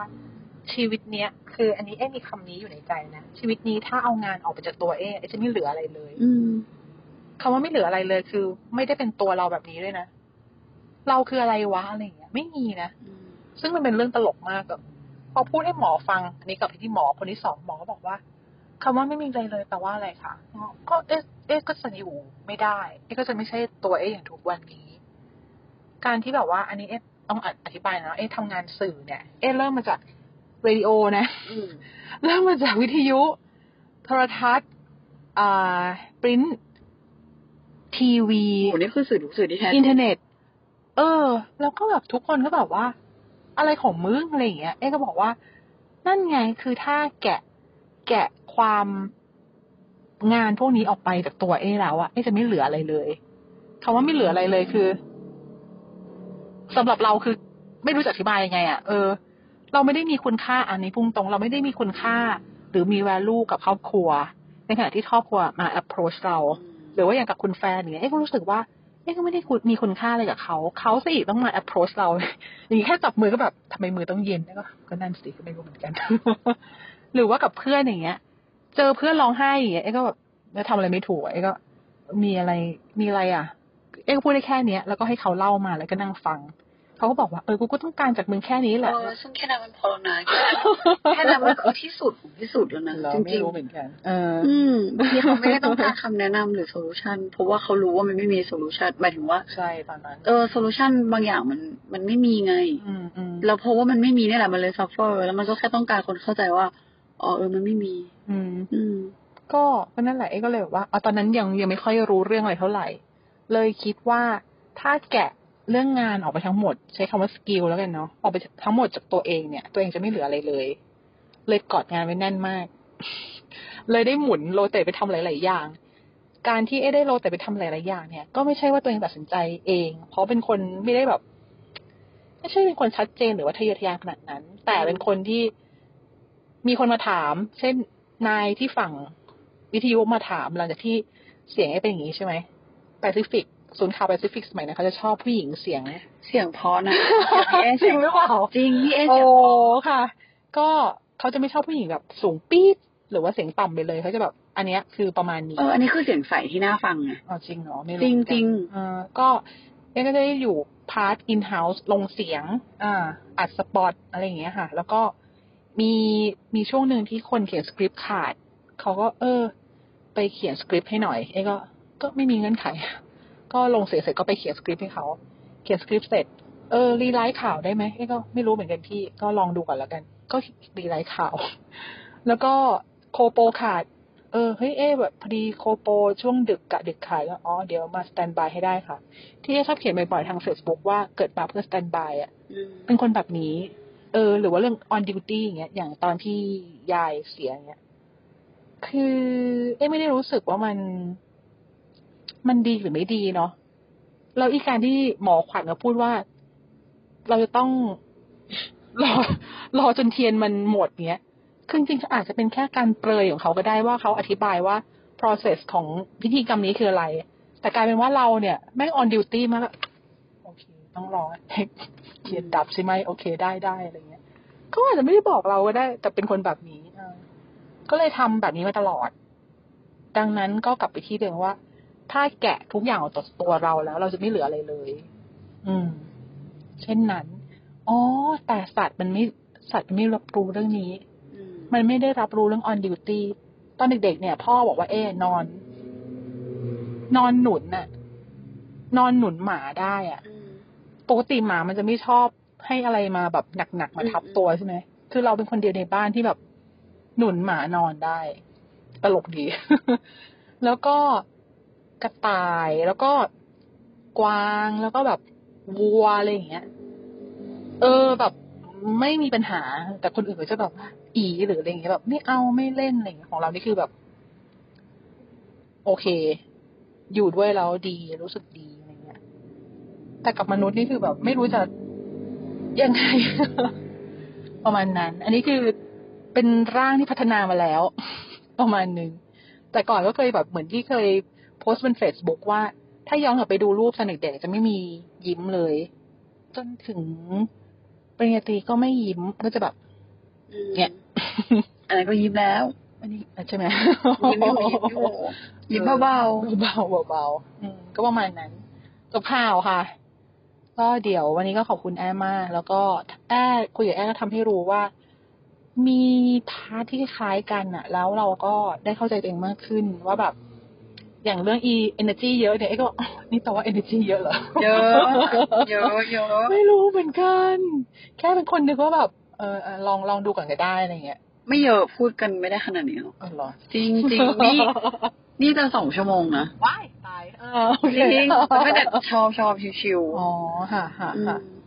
ก็ก็ดีค่ะ แล้วก็อืมอยากจะบอกคนที่แบบว่ากำลังสงสัยหรือว่ากำลังแบบไม่เข้าใจอะไรบางอย่างไอ้ว่า เรื่องการไปหาจิตแพทย์มัน มันก็ช่วยได้ แล้วมันไม่ใช่ยุคที่แบบ อีเป็นโรคจิต อีเป็นแบบแต้นบ้าเหรออะไรอย่างเงี้ยมันไม่ใช่ไง แล้วก็ในในตอนเนี้ยค่ะ หมอคนที่สองที่พูดกับเอว่า อีกหน่อยหมอจะแทบไม่ต้องทำอะไรแล้วนะ อืม เพราะว่ามันมีแมนนวลทุกอย่างว่า โรคนี้ หมายถึงว่าความผิดปกติ เกี่ยวกับสารเคมีในสมองแบบนี้มันต้องทรีตด้วยอะไร อืม คือเหมือนแบบสารเคมีไม่ไม่สมดุลก็ทำให้สมดุลสิ เออ ก็ก็แค่นั้น จริงเหรอสำหรับแอร์แอร์กับแบบคิดต่างนิดนึงว่า อืม ยังไงหมอก็ยังต้องสำคัญ เพราะว่าเอฟเฟกยาดีเฟก อ๋อย า ใช่ใช่ใช่ มันไม่เหมือนกัน แล้วก็การนีเทคการแบบ เขาก็ดู ไม่ ตลอ ค ด ลิก เออ แบบ ถูกต้อง เออความคลิกไม่คลิกคือหมอมีผลมากๆอ่ะ บุคลิกหมอคือมีผล เพราะฉะนั้นคือแมนนวลมาแทนไม่ได้อ่ะ ในความรู้สึกแอร์ อันนี้อาจจะเป็นแบบว่าสิ่งที่หมอพูดให้เราสบายสบายใจว่า ไม่ว่าจะเป็นโรคไหน อ๋อ รับ เป็น รอง หัวมันจะแบบว่า อ่า มันจะดีขึ้นได้ค่ะ ค่อยๆค่อยๆปรับยา เออเออเออ นะคะ ถ้าใน อะไร มุมนั้นเออเออ เวเวนั้น แต่ว่าก็เอ๊ก็เชื่ออยู่ว่า ควรจะต้อง ถ้าถ้ารู้สึกว่าไม่สบายใจ เอาแค่ไม่สบายใจก็ได้นะคะ ไม่ต้องรอถึงแบบขนาดเอ๊แบบไม่ออกจากห้องเลยอะไรอย่างเงี้ยมันก็แย่นะ เนาะ คือเอาแค่ไม่สบายใจ อืม ไปคุยกับจิตแพทย์ได้ ไม่เอาไม่ควรจะชอบรู้สึกว่าตัวเองยังยัง โอ ยัง เค ไหว ใช่ไหมอืม เออยังไหวยังรับได้เหมือนพวกเราอ่ะ อืม คือหมายถึงว่า ถ้ามันจะมันเริ่มซัฟเฟอร์มากๆแล้วมันถึงจะเริ่มค่อยรู้ว่าไม่ไหว แต่ว่าอีตอนที่มันเริ่มป้อแป้มันยังรู้สึกว่า ถ้าฉันมีแรงคือฉันยังไหว อืมฮึอื อืมมก็เป็นก็เป็นเหมือนกัน ยังไงดีอ่ะถ้าแบบนั้นนะ ถ้าอย่างนั้นเหรอ คือของเอก็แย่หน่อยเพราะว่า อย่างตอนที่เอตัดสินใจไปหาหมอ คือเอเขียนเขียนไปถึงบทที่สามแล้วเอเขียนต่อไม่ได้ อันนั้นก็คือมันวัดโดยงานไง มันมันวัดโดยแบบคอนติตี้ คือต้องเป็นเรื่องที่จับต้องได้นะ แต่ถ้าแต่ถ้าถ้าเป็นอย่างคนอื่นใช่ไหมเอไม่รู้ว่าเขามีดัชนีชี้วัดคืออะไร ถ้าเป็นแค่แบบอ่ะของเอเอาง่ายๆอย่างนี้แล้วกัน อันนี้เอเสนอไปถึงทุกท่านนะเนาะ ม เอาแค่กินนอนผิดปกติ อืม หรือว่ากิจกรรมที่อย่างเอ็กเคยเล่นชอบเล่นหมามากอย่างเงี้ยต้องเล่นหมาทุกวันเนี่ยอยู่อยู่ๆก็ไม่ต้องเล่นก็ได้อย่างเงี้ยหายเป็นเป็นอาทิตย์จนหมาแบบ เอ๊ะ ไปไหนอะไรเงี้ยพ่อบอกอ้าวพี่เอ๊ไม่พาหมาไปนู่นนี่นั่นเหรอวิ่งเบื้องไม่เอาอะไรเงี้ยอันนั้นแย่แล้วอันนั้นแย่แล้ว เอ้ยแอบว่าเออเออใช่ ตัวนี้เป็นตัวรีเทคที่ดีนะหมายถึงว่า ถ้าเราเคยชอบทำอะไรมากๆ แล้วอยู่ดีๆเราไม่อยากทำทั้งๆที่จริงๆแล้วเรายังชอบอยู่ด้วย อืม ถูกไหมแต่ว่าอยู่ดีๆมันไม่มีอารมณ์อยากทำซะอย่างนั้นน่ะ มันก็แป ต ล อน กอนั้นยู่ ที่ นะ มันหายไปจากหัวเลย เออ ซึ่ง มัน เอ๊ก็ แปล ไม่ ก รู้จะ อ อนะยู่ ธิบายเรื่องนี้ยังไงนะ อืมอืมเข้าใจเลยอ่ะ เออ มันหายไปจากหัวเลยหรือ แต่ก่อนอ่ะอะถ้าสมมติว่าเอทำอีแบบทดสอบของแอร์แล้วเอได้เป็น act of service เยอะมากเงี้ยแต่ช่วงนั้นเอก็จะไม่ทำไม่ เข้าใจ ทำอะไรเลย มันหม ไม่ ด ใช่ว่า แรงอ่ะ ไม่ใช่เพราะว่าขี้เกียจด้วยนะ แต่แบบมันมันไม่ได้อยู่ในตารางของเราอ่ะ ตอนนี้คือเราแบบ เนี่ยก็จะเป็นอย่างเงี้ย อืมเข้าใจ ตอนนั้นก็จะเป็นไม่ได้อ่ะ มันไม่มีอะไรอยู่ในตารางอ่ะคือหมายถึงว่า มันไม่อยากทำอ่ะ แล้วมันไม่ไม่รู้ว่าทำไม แต่มันไม่อยากทำ เออ มันมันทำแล้วมันไม่ได้มีความสุข ของเออะคำว่าอยากเนี่ยเอยัง define ไม่ได้นะจนถึงทุกวันนี้ ของเอก็คือว่ามันจะมันจะจางมาก เอเคยแบบ value เรื่องอะไรบางอย่างแล้วอยู่ๆถ้าเป็นช่วงที่ดาวน์ใช่ไหมเอคิดแค่ว่า โอเค เดี๋ยววันนี้ ลุกไปแปรงฟันอาบน้ำแล้วก็ถือว่าโอเคละคืออยู่ๆกราฟมันก็ตกอะ อืมอืมอืม จากที่แต่ก่อนแม่งต้องปั่นงานวันละเจ็ดหน้าอะไรอย่างเงี้ย ไม่ไหวละแปรงฟันก่อนละกันอะไรอย่างเงี้ย เฮ้ยแต่ก็ยังดีนะหมายถึงว่า ยังยังคิดว่าเออกูไปแปรงฟันก่อ แป น รงฟันก่อนแล้ว บางวันแอร์คือแบบว่า เออนอนไปเรื่อยๆแบบแบบคือแปรงฟันก็ไม่อยากแปรงนะ คือคือเนี่ยเออเลยบอกว่าเฮ้ยนะ ถ้ามาถึงขั้นนี้แล้วเนี่ย ไปเถอะค่ะไปเถอะ แล้วมันไม่ใช่เรื่องแก้ไขไม่ได้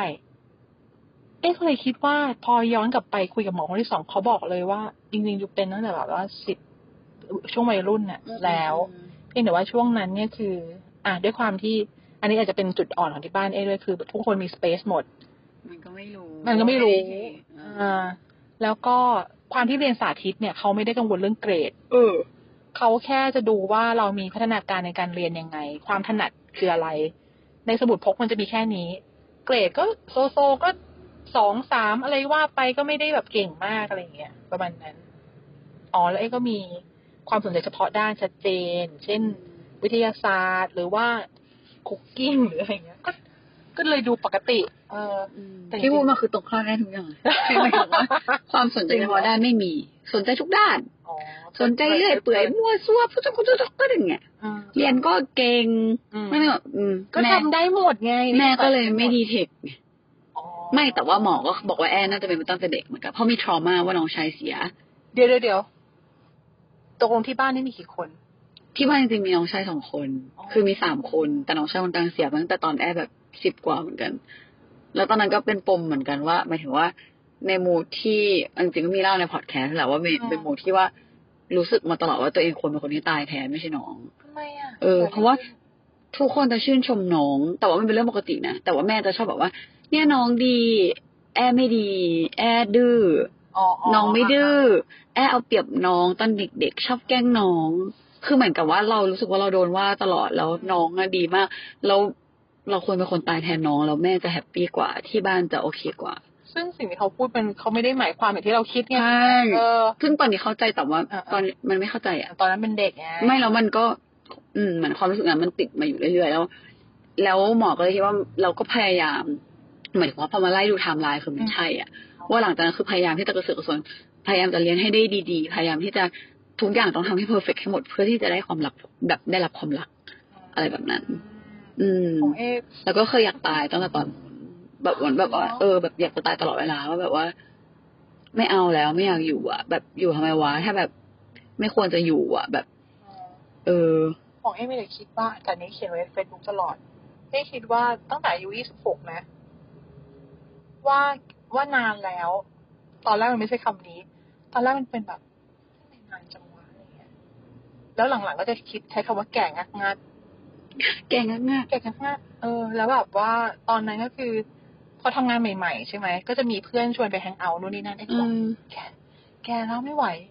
ไม่ไหวของมึงคืออะไร มึงอายุเท่านี้อะไรเงี้ย ก็ไม่ไหวอ่ะ ก็ไม่ไหว ตอนนี้แอปเป็นนะก็ไม่ไหว ไม่ไหว ไม่ไหวคือไม่ไหวไง คุณมันไม่ใช่แบบว่า ไม่ไหวคือ ดื่มไม่ได้หรืออะไรเงี้ยไม่ไหว ใช่มันไม่ไหว ไม่ไหว ก็กูไม่ไหวไม่มีเหตุ ไม่ ผ ไหว ล เออไม่มีเหตุผลเพื่อนก็จะงงมากว่า เอ้ามันก็ทำงานได้ก็เลย ไม่แต่แหงเอาคือไม่ไหว ไม่ไหวจริงๆอะไรเงี้ย เออเออ เขาก็เลยแบบ ก็อยากลากโยงไปเรื่องอกหักอะไรเงี้ย ไม่ไม่คือเลิกเลิกกับแฟนก็ไม่ได้เกี่ยวเว้ยแต่แบบ ไม่ไม่ไหวอ่ะ เออเออเข้าใจ ไม่รู้จะอธิบายยังไง ถ้าเป็นเมื่อก่อนแอปว่าแอปไม่เข้าใจแต่ตอนนี้แอปว่าแอปเข้าใจ เข้าใจแล้วใช่ไหม เออมันก็มันไม่ไหวอะไม่ไม่มีเหตุผล อาจอาจจะช่วยอาจจะให้คนอื่นช่วยอธิบายว่าไอ้ความไม่ไหวของคนที่เป็นโรคเนี้ยมันคืออะไร เพราะมันก็ดีไฟยากเหมือนกัน มันคือไม่ไหวอ่ะ มันคือไม่มีแรงอ่ะ มัน อืม มันมันไม่ไหวแหละ มันไม่มีเหตุผลว่า เหมือนมันเศร้าอ่ะ มันไม่มีเหตุผลว่าเศร้าทำไม เศร้าเรื่องอะไรบอกไม่ได้นะคือนึกออกไหมตอนเศร้ามันบอกไม่ได้ว่าแบบว่า ฉันเศร้าเรื่องหนึ่งสองสามไม่ เพราะว่ามันไม่มีเรื่องอะไรแบบนั้นอยู่ในหัว มันมีแค่ว่ากูเศร้า ของเอคือใช้เอใช้คำอธิบายว่ารสรสชาติ รสชาติมันหายไปเลย อืม ไม่เคย เอไม่เคยรู้สึกว่าเหนื่อย แต่เอใช้คำว่าไม่ไหว เอไม่เคยรู้สึกว่า แต่ก่อน เออว่ะ แต่แต่ก่อนคือเฮ้ยทำไมมันนานจังวะ เอ๊ยังไม่ไปถึงคำว่าตาย เพราะอันนี้เอ๊คิดเองนะ เพราะเอ๊แค่คิดว่า ทุกคนมันจะต้องไปถึงตรงนั้น อืม คำเนี้ยมันก็เลยหายไปจากหัวเอ๊เลย อืม แต่พี่เนี่ยเอ๊ก็เอ๊ะทำไมมันนานวะคือเอ๊เห็นตรงนั้นอะตั้งแต่อายุสิบกว่าไงเออ นานไม่นานจังอะไรเงี้ย หลังๆก็เลยใช้คำว่า อันนี้มันพัฒนามาเรื่อยๆหลังๆก็เลยใช้คำว่าแก่งักงักตั้งแต่ตอนนั้นแล้ว เอ๊ก็อ๋อเป็นอย่างนี้นี่เอง พอแต่พอคุณมาบอกว่ามันต้องมีอุบัติเหตุอะไรรุนแรง แค่คิดว่าหน้าก่อนหนานั้นก็น่าจะมีเรื่องอื่น ๆด้วย เออ แต่อันนั้นก็แรง นะแบบว่าแบบว่าแอนรู้สึกว่ามันก็เป็นสิ่งที่มันหนักสำหรับเด็ก อืม ที่จะแฮนดลทุกควา เอ ม อ สึก เราเราไม่เราไม่เข้าใจเห เอ มือน อ กันเรา เพราะว่ามัน คิดว่าเราไม่ แอล เข้าใจ มันก็จะมีในหมู่ที่ว่า มันหนักมากเลยเลยฝังใจแล้วจำได้กับหนักมากก็เลยดีลีท ไปเลย รึดออกไปนึกออกไหมซึ่งพี่เออาจจะจำได้แค่แฟกต์แต่ว่า ใช่ใช่ใช่ แต่ว่าความรู้สึกที่มันเกิดขึ้นตอน อ่ามั มันอาจจะถูกกดหรือดีลีทแบบ อืม ฝังอยู่ไหมอันนี้แบบเดาเอา อืม แต่รู้สึกว่าแบบ คนเรามันต้องมีเรื่องอะไรที่จะเดเวลลอปออกเป็นอะไรก็ตามแต่อะ สักอย่าง แล้วถ้าถ้าฟังแบบนี้ด้วยด้วยใจที่เป็นอันนี้ มันหนักนะตอนนู้นที่ต้องมาเห็นภาพอะไรแบบ แบบที่ยังไม่ได้มีความรู้เกิดเกิดจะ ไม่ นึกออก มีอะ มันมันยังไม่มีสมองในการทำความเข้าใจเหมือนกับตอนที่น้องชายแอร์เสีย เออเออ ยังไม่ คุณรู้สึกยังไง หมายถึงว่าแอร์ยังไม่มีสมองในการทำความเข้าใจว่าการเกิดแก่เจ็บตายเป็นเรื่องปก ธรรม ติ ดา ทำไมกูแล้วกูต้องมาเข้มแข็งแล้วน้องชายอาตายเอาเอางงอย่างเงี้ย อืม แล้วแบบเอ้าอู้อย่างเงี้ย มันแบบแอบว่ามันหนักสำหรับ เออ มันหนักสำหรับคนที่ อย่างอันนี้คืออ่ะโอเค ถึงเวลาอะไรก็ตามแต่แต่ยังไม่ได้เข้าใจไงว่าคนเรามันต้องถึงเวลาแล้วตายหรืออย่างของแอร์ก็มันก็กลายเป็นว่า น้องน้องชายเอายังเด็กอยู่เลยเอาวันนั้นกูยังเจอเอาป่วยป่วยเสีย แล้วทุกคนร้องไห้อ่ะกูต้องมาเข้มแข็ง อืม แบบ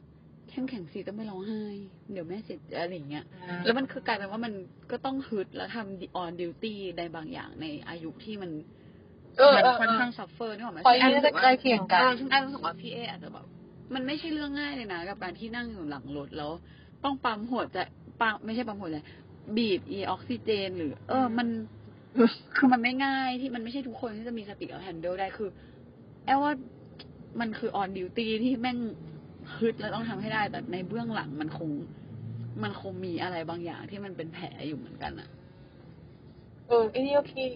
เท่าที่เอ๊ะจำได้พอดีเอ๊ะจำเรื่องความรู้สึกไม่ได้จริงๆแค่เอ๊ะเอ๊ะแค่จำได้ว่าเนิร์ดทำให้ดูก่อนรอบหนึ่ง อืม แล้วเขาก็จับแบบนี้แล้วเขาก็ถอนมือเขาออก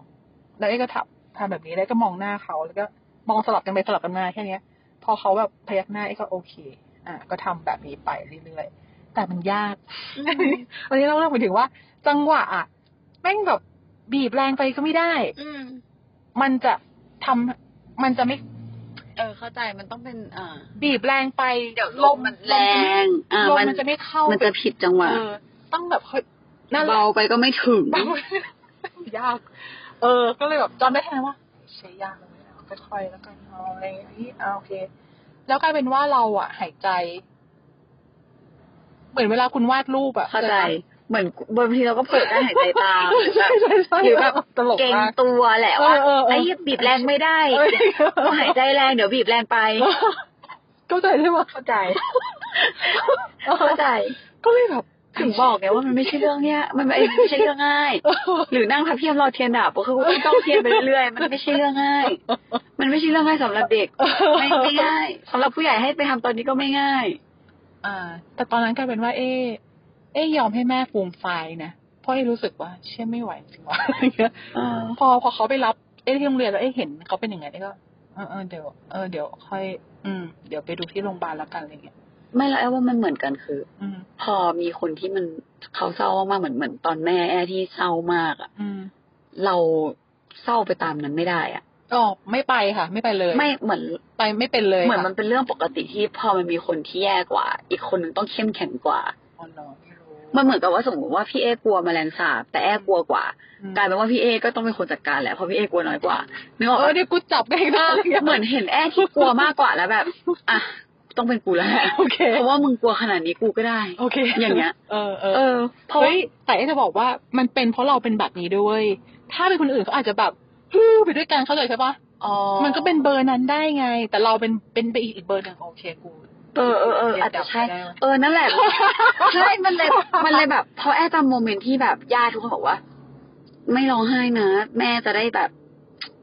แบบเดี๋ยวยิ่งทำให้แม่เสียแบบนึกออกไหม อ่ะอ่ะ มันเลยยิ่งแบบว่า กูต้องไม่ร้องไห้ กูต้องเข้มแข็ง แม่ก็บอกว่ารับอ ซึ่ อง แบบ ออดิวตี้ ใช่ซึ่งแบบว่าเสียใจไหมจริงจริงๆจริงๆเสียใจก็ร้องไห้สิวะนึกออก ปะคือมึงเศร้ามึงก็ร้องไห้ มันก็เลยกลายเป็นว่าลอจิกมันผิดไปหมดว่าไม่ได้ แอร์ห้ามร้องไห้ แอร์ไม่เศร้าอะไรแบบเนี้ยเออแอร์ต้องสู้ เออเออเออ เปล่าแอปเป็นคน